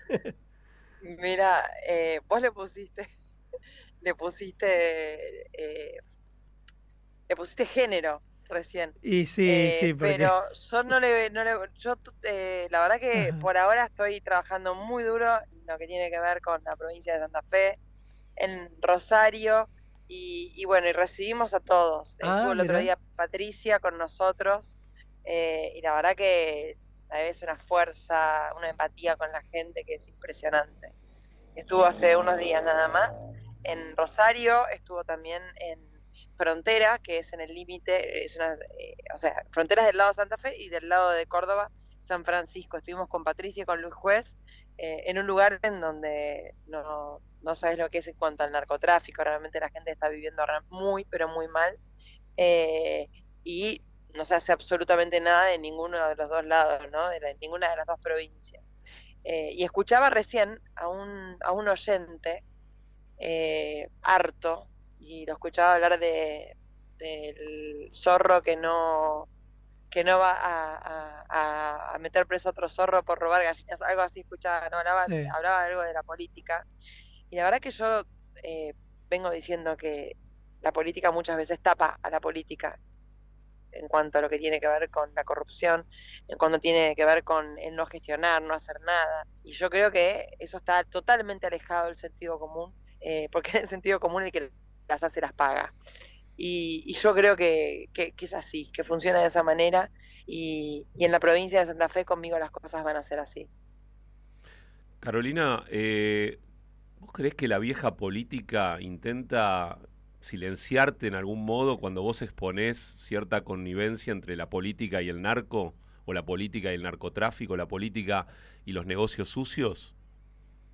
Totalmente, pero vos, no- eh, a ver, no sabes la cantidad de plata que ponen en eso. Plata que no se sabe ni de dónde sale, ¿no? Porque capaz que sale de las mismas cosas que yo denuncio, no tengo ni idea de dónde sale. Pero es mucha la plata que ponen, mucha y en serio. O sea, para que te des una idea de lo que ponen en blanco. cuando esa plata sabemos que es plata negra por lo general, la que ponen en blanco es lo que tenemos detectado por día entre 900 mil y un millón de pesos en fake news o noticias falsas. Entonces hacen, generan como un- una red de páginas web eh, en donde suben en una una noticia falsa y la van replicando en las otras. Como ustedes saben, se manejan en las redes sociales y en los buscadores. Suponete que vos estás en el norte de la provincia buscas algo sobre el precio de la carne, te sale automáticamente cuando abrís YouTube eh, un video en donde te dice que yo dije algo que es falso, que es que iba a cerrar todos los frigoríficos de la provincia de, Santa, de Santa Fe. Ajá. O sea, imagínate. Eh, imagínate, eh, más allá de lo re- ¿no? o sonar eso, lo que quieren hacer, lo que quieren generar es confusión en la gente. Si vos buscas una bicicleta, lo que te va a salir es que yo voy a prohibir eh, que la gente ande en bicicleta. Cosas absurdas y ridículas, pero que generan mucha confusión. Y eso eh, est- está pago en redes sociales y a quién le adjudicás esa campaña. A los que le convenga. Siempre cuando, no, cuando pasa algo, vos tenés que pensar a quién le conviene lo que está pasando. Y ahí vas a encontrar quién es el culpable. Vos eh, tuviste duras acusaciones contra Maximiliano Puyaro, que es el otro dirigente radical contra el que competís en la interna de Juntos por el Cambio, y lo acusaste de tener vínculos con el narcotráfico. ¿Cómo es eso? Yo lo que dije es lo que ya se sabe en Santa Fe. Eh, a ver, yo lo que dije es que no hay nadie, ni va a haber nadie en, mi gobierno que tenga o haya tenido vínculos con el narcotráfico. Y lo que dije respecto de él eh, son cuestiones que ya las sabemos todos. O sea, él lo que, el que tiene que explicar es él porque tiene audios en donde eh, acomoda a la policía, quebrando con- completamente, porque imagínate que la corrupción no es solamente robar, cuando vos le das un- los, los- el examen a un policía para que ascienda, estás corrompiendo a la fuerza, estás corrompiendo a la fuerza. Entonces hay audios en donde él le dice a un policía que le va a dar las preguntas, como en la escuela, canchereando respecto de su poder, porque él era ministro de seguridad, eh, en, donde, en donde él le dice que le ah, yo te doy la, la- la-". Y ese policía después termina preso. Por O- narcotráfico. O sea, él lo asciende, él Sí. lo asciende y ese policía termina preso. Y su mano derecha, cuando era ministro de Seguridad, la persona que estaba en drogas peligrosas en la provincia de Santa Fe, o sea, la persona que estaba encargada del tema drogas, está preso en este momento, una condena de 10 años creo que es, por narcotráfico. Car- Y él, hay audios en donde a él hasta le ofrece pagarle, eh, darle sus, sus propios abogados. A esta persona que está presa por narcotráfico. Sí, sí, sí, Drueta, comisario Drueta, lo conoce todo el mundo. ¿Y cómo, En cómo Santa Fe lo que yo estoy diciendo no es una novedad. Eh, ese es el tema. Lo que yo estoy haciendo es exponiendo algo que es verdad y que, y que ya se sabe. Eh, qué sé yo, lo que pasa es que hay veces que hay gente que se ocupa de que no se siga difundiendo, se ocupa de que no, de que tratar de que se olvide. Pero, viste, la verdad, a mí yo vengo del periodismo, ustedes lo saben, y nosotros nos enseñaron a buscar la verdad, no a tapar la verdad. El buen periodista, no te hablo de corrupción, te hablo del buen periodista, lo que hace es buscar la verdad y tratar de que la verdad salga, salga siempre a la luz. Y yo lo que traigo son los valores del buen periodismo a la política. Yo no voy a tapar a nadie. Lo primero que dije cuando eh, decidí ser candidata a gobernadora por mi provincia es a toda la gente que trabaja conmigo es que yo quiero un gobierno limpio, un gobierno absolutamente transparente, que yo no voy a tapar a nadie, absolutamente a nadie, por más amigo, por nada. Quiero un gobierno transparente, quiero que nos gobiernen como yo, antes de, de meterme a trabajar en política, esperaba que me gobiernen. Exactamente eso quiero de mi gobierno en la provincia de Santa Fe y quiero que seamos un ejemplo para el país entero. Ahora- y te digo más, quiero que seamos un ejemplo para el mundo entero de cómo se puede sacar una provincia que está en el fondo del pozo, sacarla a, a flote y que, y que sea una provincia eh, con, con todo el- que pueda desplegar todo el potencial que, que venimos diciendo siempre que Santa Fe tiene, pero nadie lo hace, nadie lo despliega. ¿Por qué? Porque no han querido, porque no han tenido decisión política, ni liderazgo, ni equipos, y porque quizás han tenido las manos atadas. Ahora, Carolina Lozada, eh, te hago una consulta porque ustedes van a ir a las PASO el mes que viene el 16 de julio. ¿Y cómo Sí. hacen ahí, digo, para competir con Maximiliano Puyaro y gane quien gane al día siguiente que el otro sector acompañe al candidato que gane las elecciones internas con este nivel de conflicto que hay planteado, ¿no? Mira, mira, yo no, yo no tengo un nivel de conflicto, yo estoy diciendo la verdad. Lo que La perdimos a Caro, me parece. ¿No? Sí, la perdimos. Ahí estaba justo respondiendo La perdimos. Carolina Lozada, pero ahí, Ahí está, ahí ahí, está. ahí Ahora sí, ahora sí, ahora- sí, ahora sí. Estoy pasando por una calle donde siempre se, se entrecortan mucho las conversaciones. Si se corta, vuelvan a llamarme. Te escuchamos por- claro, te escuchamos claro normal, ahora. por favor. Bueno, yo lo que te digo es que lo que yo te estoy contando está en Infobae. eh, No, ahí, Ahí se sí, volvió sí, a entrecortar. Bueno, vamos a probar, eh, si te parece, reconectar para que se escuche y no tengamos problemas para, para escuchar a Carolina. Sí, ahí un poco la, la duda que yo le estaba planteando es como el nivel de acusación es tan grave contra Claro. su adversario en la interna partidaria eh, y el que gane la interna se supone que el resto de los candidatos lo tienen que acompañar y esa es un poco la lógica de una elección interna en, en un frente eh, partidario. Bueno, ¿cómo haría en caso de perder esa interna para apoyar a alguien que lo está acusando de connivencia con el narcotráfico? Totalmente. Y ese acompañamiento, obviamente, no, no, no estamos pensando en que compartan fórmula porque no es, digamos, la, la idea, pero siempre eh, eh, ese equipo que pierde tiende a sumarse ¿no? a la campaña del otro. En este caso, parecen ser eh, diferencias irreconciliables y sobre todo en el sector de Puyaro rechazan los dichos de, de Lozada. Eh, inclusive Elisa Carrió esta semana tuvo expresiones muy fuertes diciendo que, que Lozada no conoce la provincia, como diciendo que habla de Santa Fe pero sin hacer los recorridos de campaña.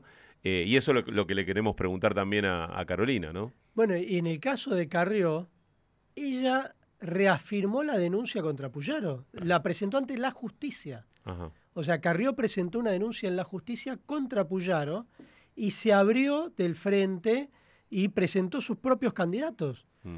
Vos fíjate que en Santa Fe, eh, eh, Juntos por el Cambio se alió con el Frente Progresista, armaron un frente que se llama Unidos para Cambiar Santa Fe, donde están la UCR, el PRO y el socialismo, pero el sector de la coalición cívica se abrió y Carrió va con sus propios candidatos.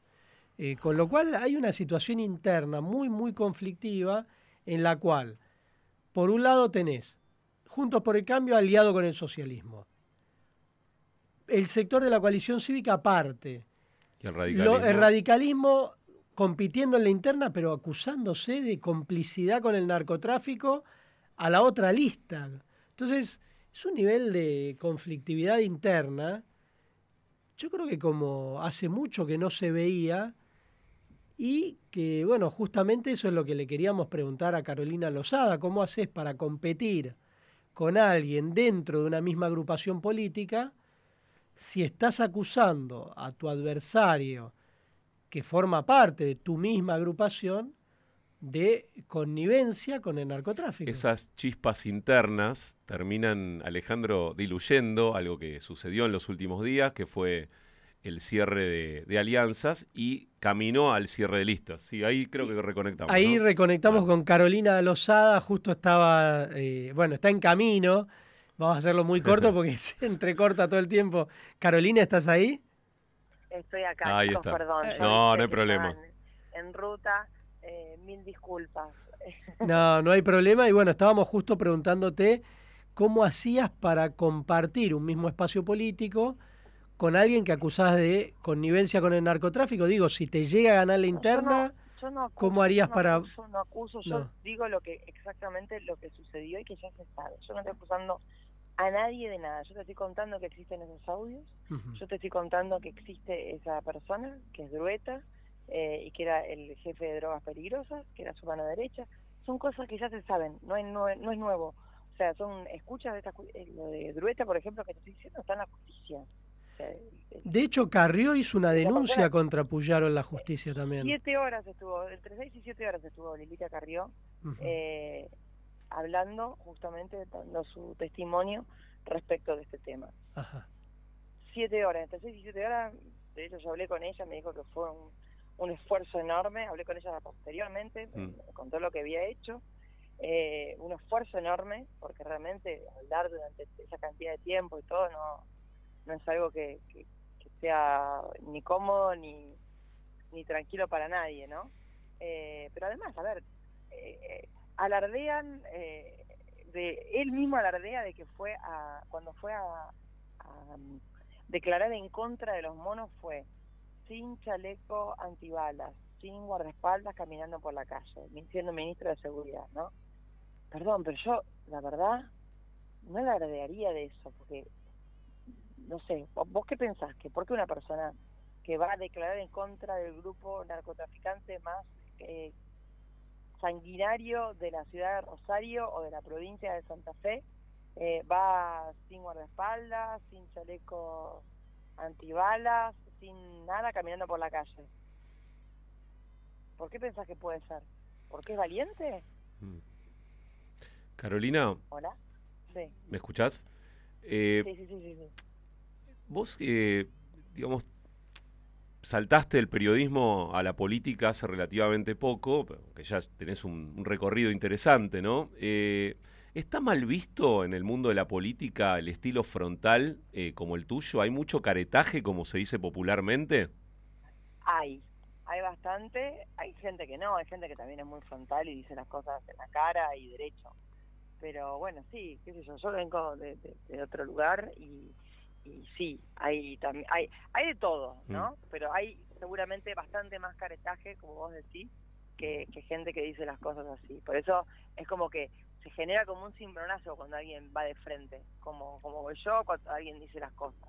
Y se quedan todos como así, como, viste, eh, bueno, ¿qué, qué onda? Y lo que hacen es generar la, la, la, la cofradía de, de, de- de los políticos defendiéndose entre ellos y, y la que va al frente, la que tiene decisión política, liderazgo, equipo, todo, bueno, se juntan todos en contra nuestra. Pero igual no, no nos van a ganar, igual vamos a ganar en la provincia de Santa Fe.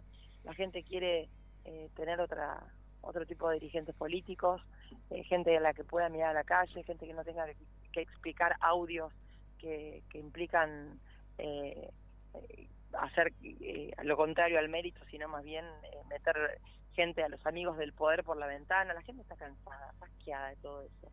Y yo estoy convencida de que en Santa Fe vamos a, a- a cambiar las cosas, cambiar la historia, que la gente me va a elegir y, y vamos a ir para adelante. Vamos a transformarnos en la primera provincia agroindustrial del país y referencia en la región. Estoy convencida que eso lo podemos hacer, lo vamos a hacer, lo vamos a hacer, vamos a sacar, a limpiar a la provincia de, del narcotráfico, tenemos un proyecto, tenemos un plan para eso y tenemos los equipos necesarios. Eh, lo importante es que la gente nos dé la oportunidad de ser nosotros quienes, quienes lo hacemos. Los que, los que ya estuvieron, ya no lo hicieron. Ni él ni ninguno de los otros. Los que ya estuvieron, tuvieron la oportunidad y no lo hicieron. ¿Por qué no se corren y dejan a los que realmente tenemos la decisión política? Y no solamente decisión política, las manos libres para hacerlo. Porque vos para ir en contra del narcotráfico tenés que tener bastante limpio la espalda. Tenés que tener, no tenés que tener muertos en el placar, porque si vos tenés las manos atrás seguramente no vas a poder ir a fondo.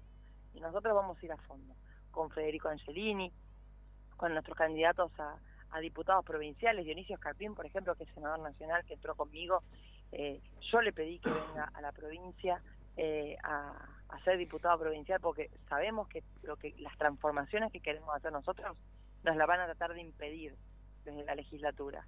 Entonces, por eso necesitamos que la gente también vote a, lo- a nuestros senadores provinciales, a nuestros diputados provinciales, para que realmente el cambio sea contundente.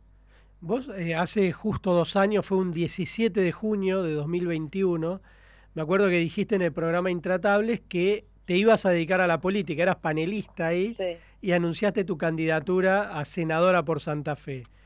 Después arrasaste, ganaste con el 40% de los votos. Eh, ¿Qué balance haces de esa decisión eh, y qué cambió en tu vida? Mira, me parece una, me parece, o sea, mi balance es positivo, si no, no estaría en donde estoy. Yo, yo creo que, que realmente eh, las cosas se pueden cambiar, si no, no estaría acá. La verdad que a mí como periodista me iba mejor que, que como política. O sea, como periodista ganaba más, como periodista te putea menos gente, como periodista tenés, eh, eh, es, diferente.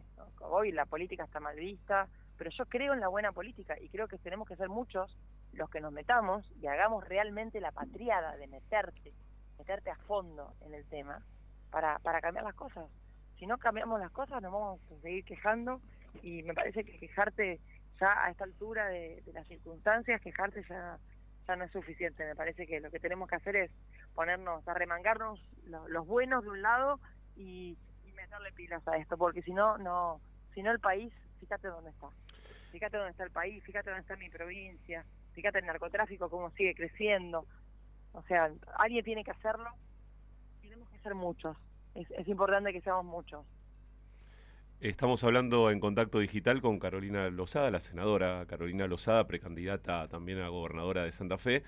Eh, Carolina, en 2003 nacieron el kirchnerismo y el macrismo. ¿Qué pueden hacer después del proceso electoral de este año? Carolina, ¿la perdimos? Me parece que la volvimos a perder. Se cortó. Se cortó, se cortó, bueno. Bueno. Eh, nos contaba ella que está en, en camino, en una Sí, ruta, sí, sí, sí. con lo cual era una comunicación eh, muy complicada. Vamos a tratar de recuperarla y bueno, y si no, eh, es el agradecimiento por habernos dado esta entrevista, siendo que ya estaba en camino y las comunicaciones no son muy buenas, que digamos, siempre nos pasa lo mismo cuando alguien está... Por eso amamos las líneas fijas, Sí, eh, no sí. las líneas móviles. eh, Este pero gobierno ha convertido a las líneas móviles en fijas porque no hay manera de comunicarse cuando uno se está moviendo. Totalmente. Eh, no, decía Carolina recién, eh, bueno, de alguna manera ratifica que no está dispuesta a, acompañar en el caso de perder, eh, o por lo menos eso manifiesta, ¿no? Eh, a Maximiliano Puyaro, eh, lo cual abre un frente interesante post paso para ver cómo se acomoda Juntos por el Cambio en, en la provincia de Santa Fe.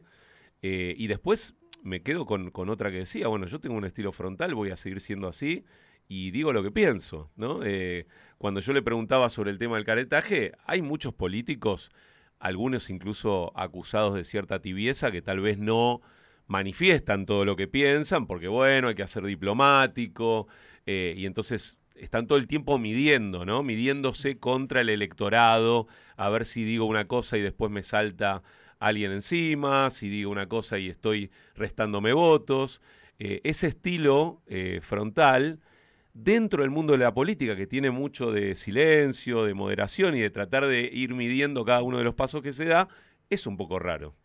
Sí, y tiene que ver también con que, bueno, Carolina Lozada viene del periodismo y está acostumbrada a otra mecánica de trabajo diferente a lo que tiene que ver con la actividad partidaria, donde, como vos bien decís, bueno, hay muchos que se cuidan, sobre todo cuando es una competencia interna. Claro, claro. Pero ella, hay que recordar, hace dos años anunciaba exactamente que se iba a dedicar a la política, siendo panelista del programa Intratables, abandonó el periodismo, se metió en la elección interna, ganó la interna, después la eligieron con el 40% de los votos en 2021 como senadora por la provincia de Santa Fe y ahora ya se presenta como precandidata a gobernadora en esa provincia.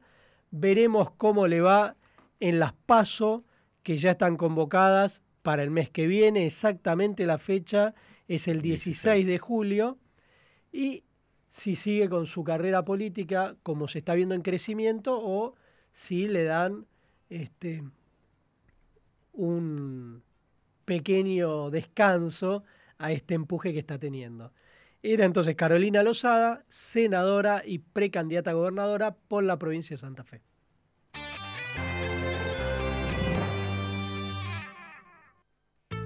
Hasta el domingo en Coto tenés asado y tapa de asado a 999 pesos con 90 por kilo. Banana Cavendish a 299 pesos por kilo. Y hasta el lunes, 40% de descuento exclusivo de nuestra comunidad en vinos finos, espumantes y champañas y 30% de descuento en todos los whiskies. Encontrá estas ofertas en nuestras tiendas y en www.cotodigital.com.ar. Coto.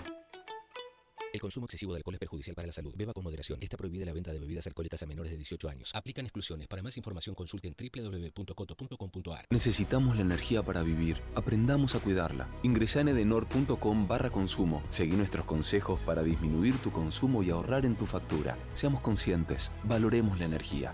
Edenor, 30 años de energía argentina en evolución.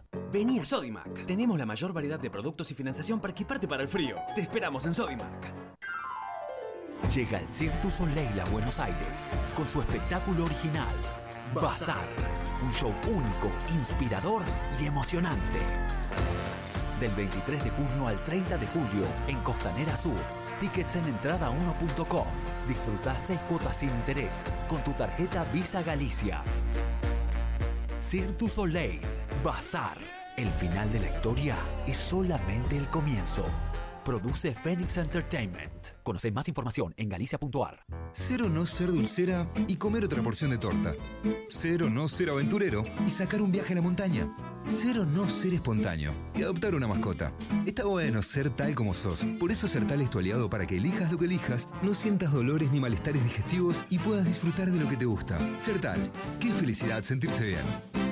¿Querés ahorrar en tus compras? Sumate al Club Crónica. Todos los meses te regalamos 5.000 cronipesos para que uses en las marcas que más te gustan. Ahorra en cine, teatro, gastronomía, indumentaria, turismo, supermercados, educación y mucho más. Ser socio es fácil y gratis. Descarga la app en Play Store y App Store y llévate todos los regalos que tenemos para vos. Domingos de 14 a 16 por Las Buenas con Luis Gasulla y Ricardo Benedetti. ¿Querés información? Está aquí con los mejores. Rivadavia 630, todo lo que pasa, todo el día. Último momento. Vieron un fantasma en un cumpleaños. Testigos aseguran que era el alma de la fiesta. Pequeños grandes hábitos. Sacar la basura de 19 a 21 horas y dejarla en bolsas cerradas dentro del contenedor negro o gris son pequeños hábitos que podemos sumar para empezar a generar grandes cambios. Juntos podemos construir un futuro mejor. Conoce más en buenosaires.gov.ar barra Ciudad Verde. Brazos abiertos. Buenos Aires Ciudad. En tu mesa, la mejor milanesa, la Farola Express, Lanús, la Farola Express. ¿La querés? La tenés. Si quieres acompañar tus milanesas con un arroz más copado, tené a mano arroz gallo preparado. Que a propósito, viene en tres sabores. Mix de vegetales, queso y verdeo. Para más información consulta en www.recetagallo.com.ar Producto alimenticio para preparar arroz en sus distintos sabores. Exceso en sodio. Hasta el jueves en Coto, ofertón. Elegí la promo que más te guste. Hasta 18 cuotas sin interés o hasta 25% de descuento en un pago con efectivo, débito y crédito exclusivo de nuestra comunidad en productos seleccionados de Electro y 35% de descuento en un pago en calefacción eléctrica. Encontrá estas ofertas en nuestras tiendas y en www.cotodigital.com.ar. Coto. Aplican exclusiones. Para más información consulte en www.coto.com.ar. Ya está tu lugar preparado para que disfrutes el sillón de Rivadavia con Ricardo Guasardi. Contacto Digital, un puente entre las personas y los medios.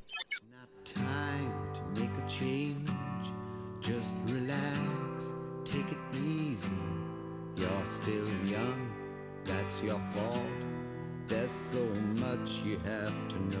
Buenas tardes muchachos, Eh, les habla Ricardo de acá de Villagüe. Voy a votar a Patricia Bullrich porque cuando fue ministra de Seguridad hizo muy bien su trabajo con la super valla para que no entren los piqueteros y dejen trabajar a la gente normalmente que vaya a su, a su trabajo. Me parece que Patricia va a hacer bien las cosas, este, por eso la voy a votar. Hola, buenas tardes, Radio Rivadavia. La voy a votar a Patricia Bullrich porque es la única, la única capacitada para poder acomodar un poquito este país. Si fuera mañana las elecciones, mañana mismo ya que cuente con mi voto y tres más que somos de familia. Así que este, muchas gracias por todo este, y bueno, que sigan bien y esperemos que todo sea para mejor.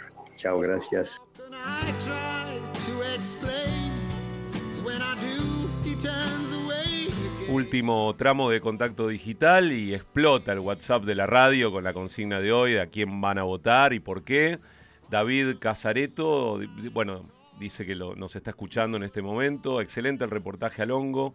Y me gustaría tener el libro Mundana. ¿eh? Dice. David. David, estás anotado ya para participar de ese sorteo. Y también eh, tenemos a Leonardo, eh, que dejó un mensaje, dice que vota por Bullrich y felicita por el programa. Y bueno, siguen llegando, pero estamos con poquito tiempo. Vamos a conexiones y seguimos. Ahora, en Contacto Digital, conexiones en 5 minutos. Un puente entre las personas y las noticias.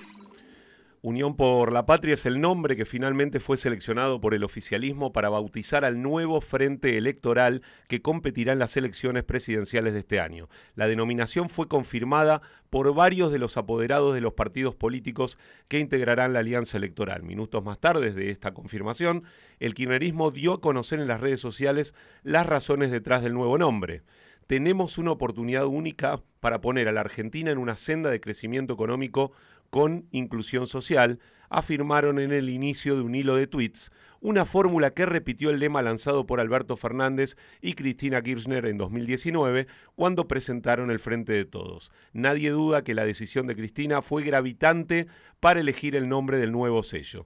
Esto dijo Guado de Pedro, uno de los dirigentes y anotado como precandidato presidencial de Unión por la Patria, eh, que tuvo su primer acto bajo este nombre. Lo dije muchas veces, con muchísimo orgullo voy a estar en el, lugar que mis compañeros y mis compañeras digan. Puedo ser útil en cualquier lugar. Tenemos que dejar de pensar en solu- soluciones mágicas. Bueno, ahí estábamos escuchando a Guado de Pedro. La semana que viene, cuando estemos aquí en este mismo horario, ya vamos a saber si Guado de Pedro es o no el O no es. candidato de Unión por la Patria. Mientras tanto, es el que se perfila más adelante en ese espacio político, aunque también está ahí Axel Kisilov. Así es, Alejandro. Cerramos conexiones eh, con una deportiva. ¿eh? Messi va a estar. ¿Quién lo dijo? Juan Román Riquelme, ¿eh? que confirmó que el crack rosarino será parte de su partido de despedida, es decir, del partido de despedida de Riquelme, por supuesto, oficializado para el domingo 25 de junio. Su nombre fue el único anunciado de todos los jugadores que lo van a acompañar. Elegimos ese día porque Maxi Rodríguez eh, festeja el 24 y a mí se me complica porque es mi cumpleaños y en Don Torcuato se festeja. Además, ratificó que será un partido entre Boca y la selección argentina. Y continúa Román, si eran dos equipos de Boca, Leo no podía jugar. Por suerte sí, y va a jugar en el estadio más lindo del mundo, dijo. Un partido para toda la vida es el eslogan de lo que finalmente será una realidad. Así lo confirmó el propio protagonista en una conferencia de prensa ofrecida en la bombonera. Todavía no se conoce cómo será la venta de entradas, pero esto expresaba el propio vice de Boca al respecto. es mi lugar, esta es mi vida. Es estar en casa, volver a estar con mi gente, volver a pasar un gran domingo como lo hemos hecho muchísimas veces y sin duda que va a ser, va a ser maravilloso, pero lo tomo de esa manera. Sabía que iba a pasar, no sabía cuándo, pero sabía que iba a pasar y, y sin duda que te vuelvo a repetir, será, será un día muy lindo, volver a vestirme de futbolista, volver a tocar la pelota, volver a mirar a toda la gente en la tribuna, empezar a correr como un nene, que las tribunas se pongan blancas e intentar hacerlo bien para que la gente esté contenta. Se habla mucho de la posible presencia de Lionel Messi o no, más allá de que vos no quisiste dar nombres, pero me imagino que sería un sueño también para vos poder contar con su presencia en Messi va a estar. Para mí también es un sueño. Bueno, así que se vienen dos partidos de despedidas muy importantes, el de Maxi Rodríguez en Newell's, eh, cu- cuyas entradas están vendidas hace muchos meses eh, ahí en Rosario, y el de Juan Román Riquelme, Alejandro Alfie, obviamente fanático de Boca, va a estar ahí seguramente. No creo, no creo. Epa, más, ¿qué de, pasó? más de Atlanta. Es de Atlanta, pero es de Boca también, ¿o no, Alfie? Yo soy un poco de boca, pero, pero tengo que reconocer que cuando se mezcla la política Ya no con gustó tanto. el deporte y se me complica un poco. ¿eh? Bueno, pero juega Messi, eh, va a ser un partido. ya lo vi para a jugar a Messi con Australia. Ya lo vio. No lo quiere ver con Riquelme. Bueno, perfecto. Yo pensé que se iba a anotar ahí. No, no, no. Tengo que decirle que no, este tipo de cuestiones no me, no me llaman la atención.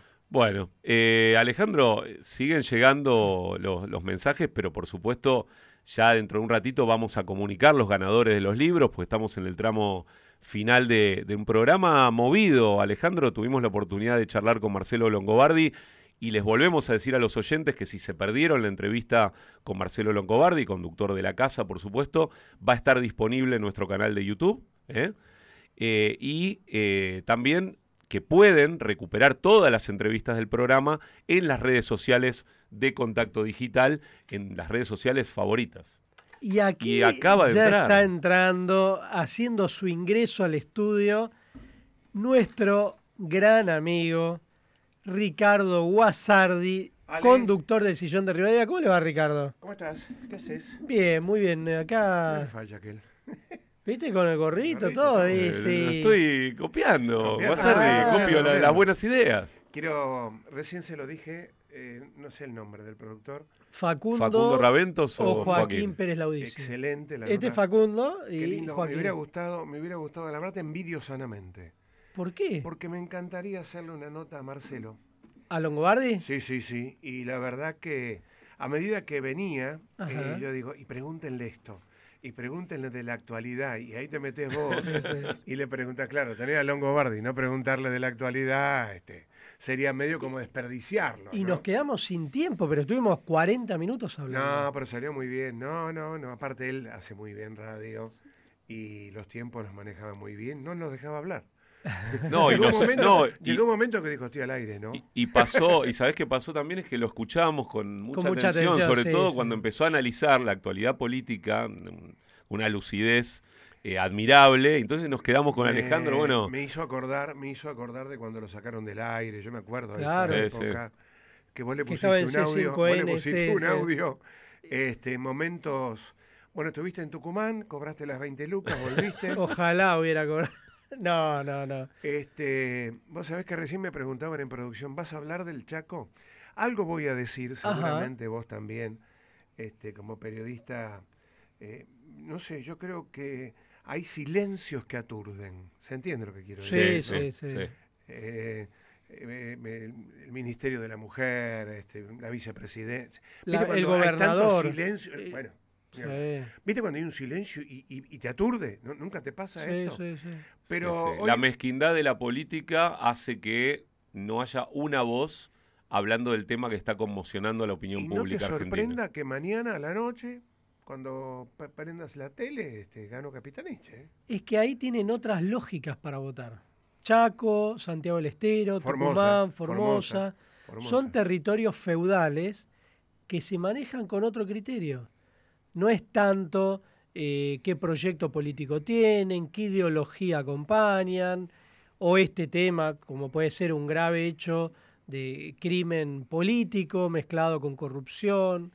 Eh, hay otras lógicas que nosotros desde acá no las captamos. Eh, a O mí- no, las, o no las entendería. no las entendemos. Yo cuando estuve ahora en Tucumán, la gente te hablaba en otro idioma. En otro idioma, Parecía- realmente. Sí, parecía otro país. Parecía otro país.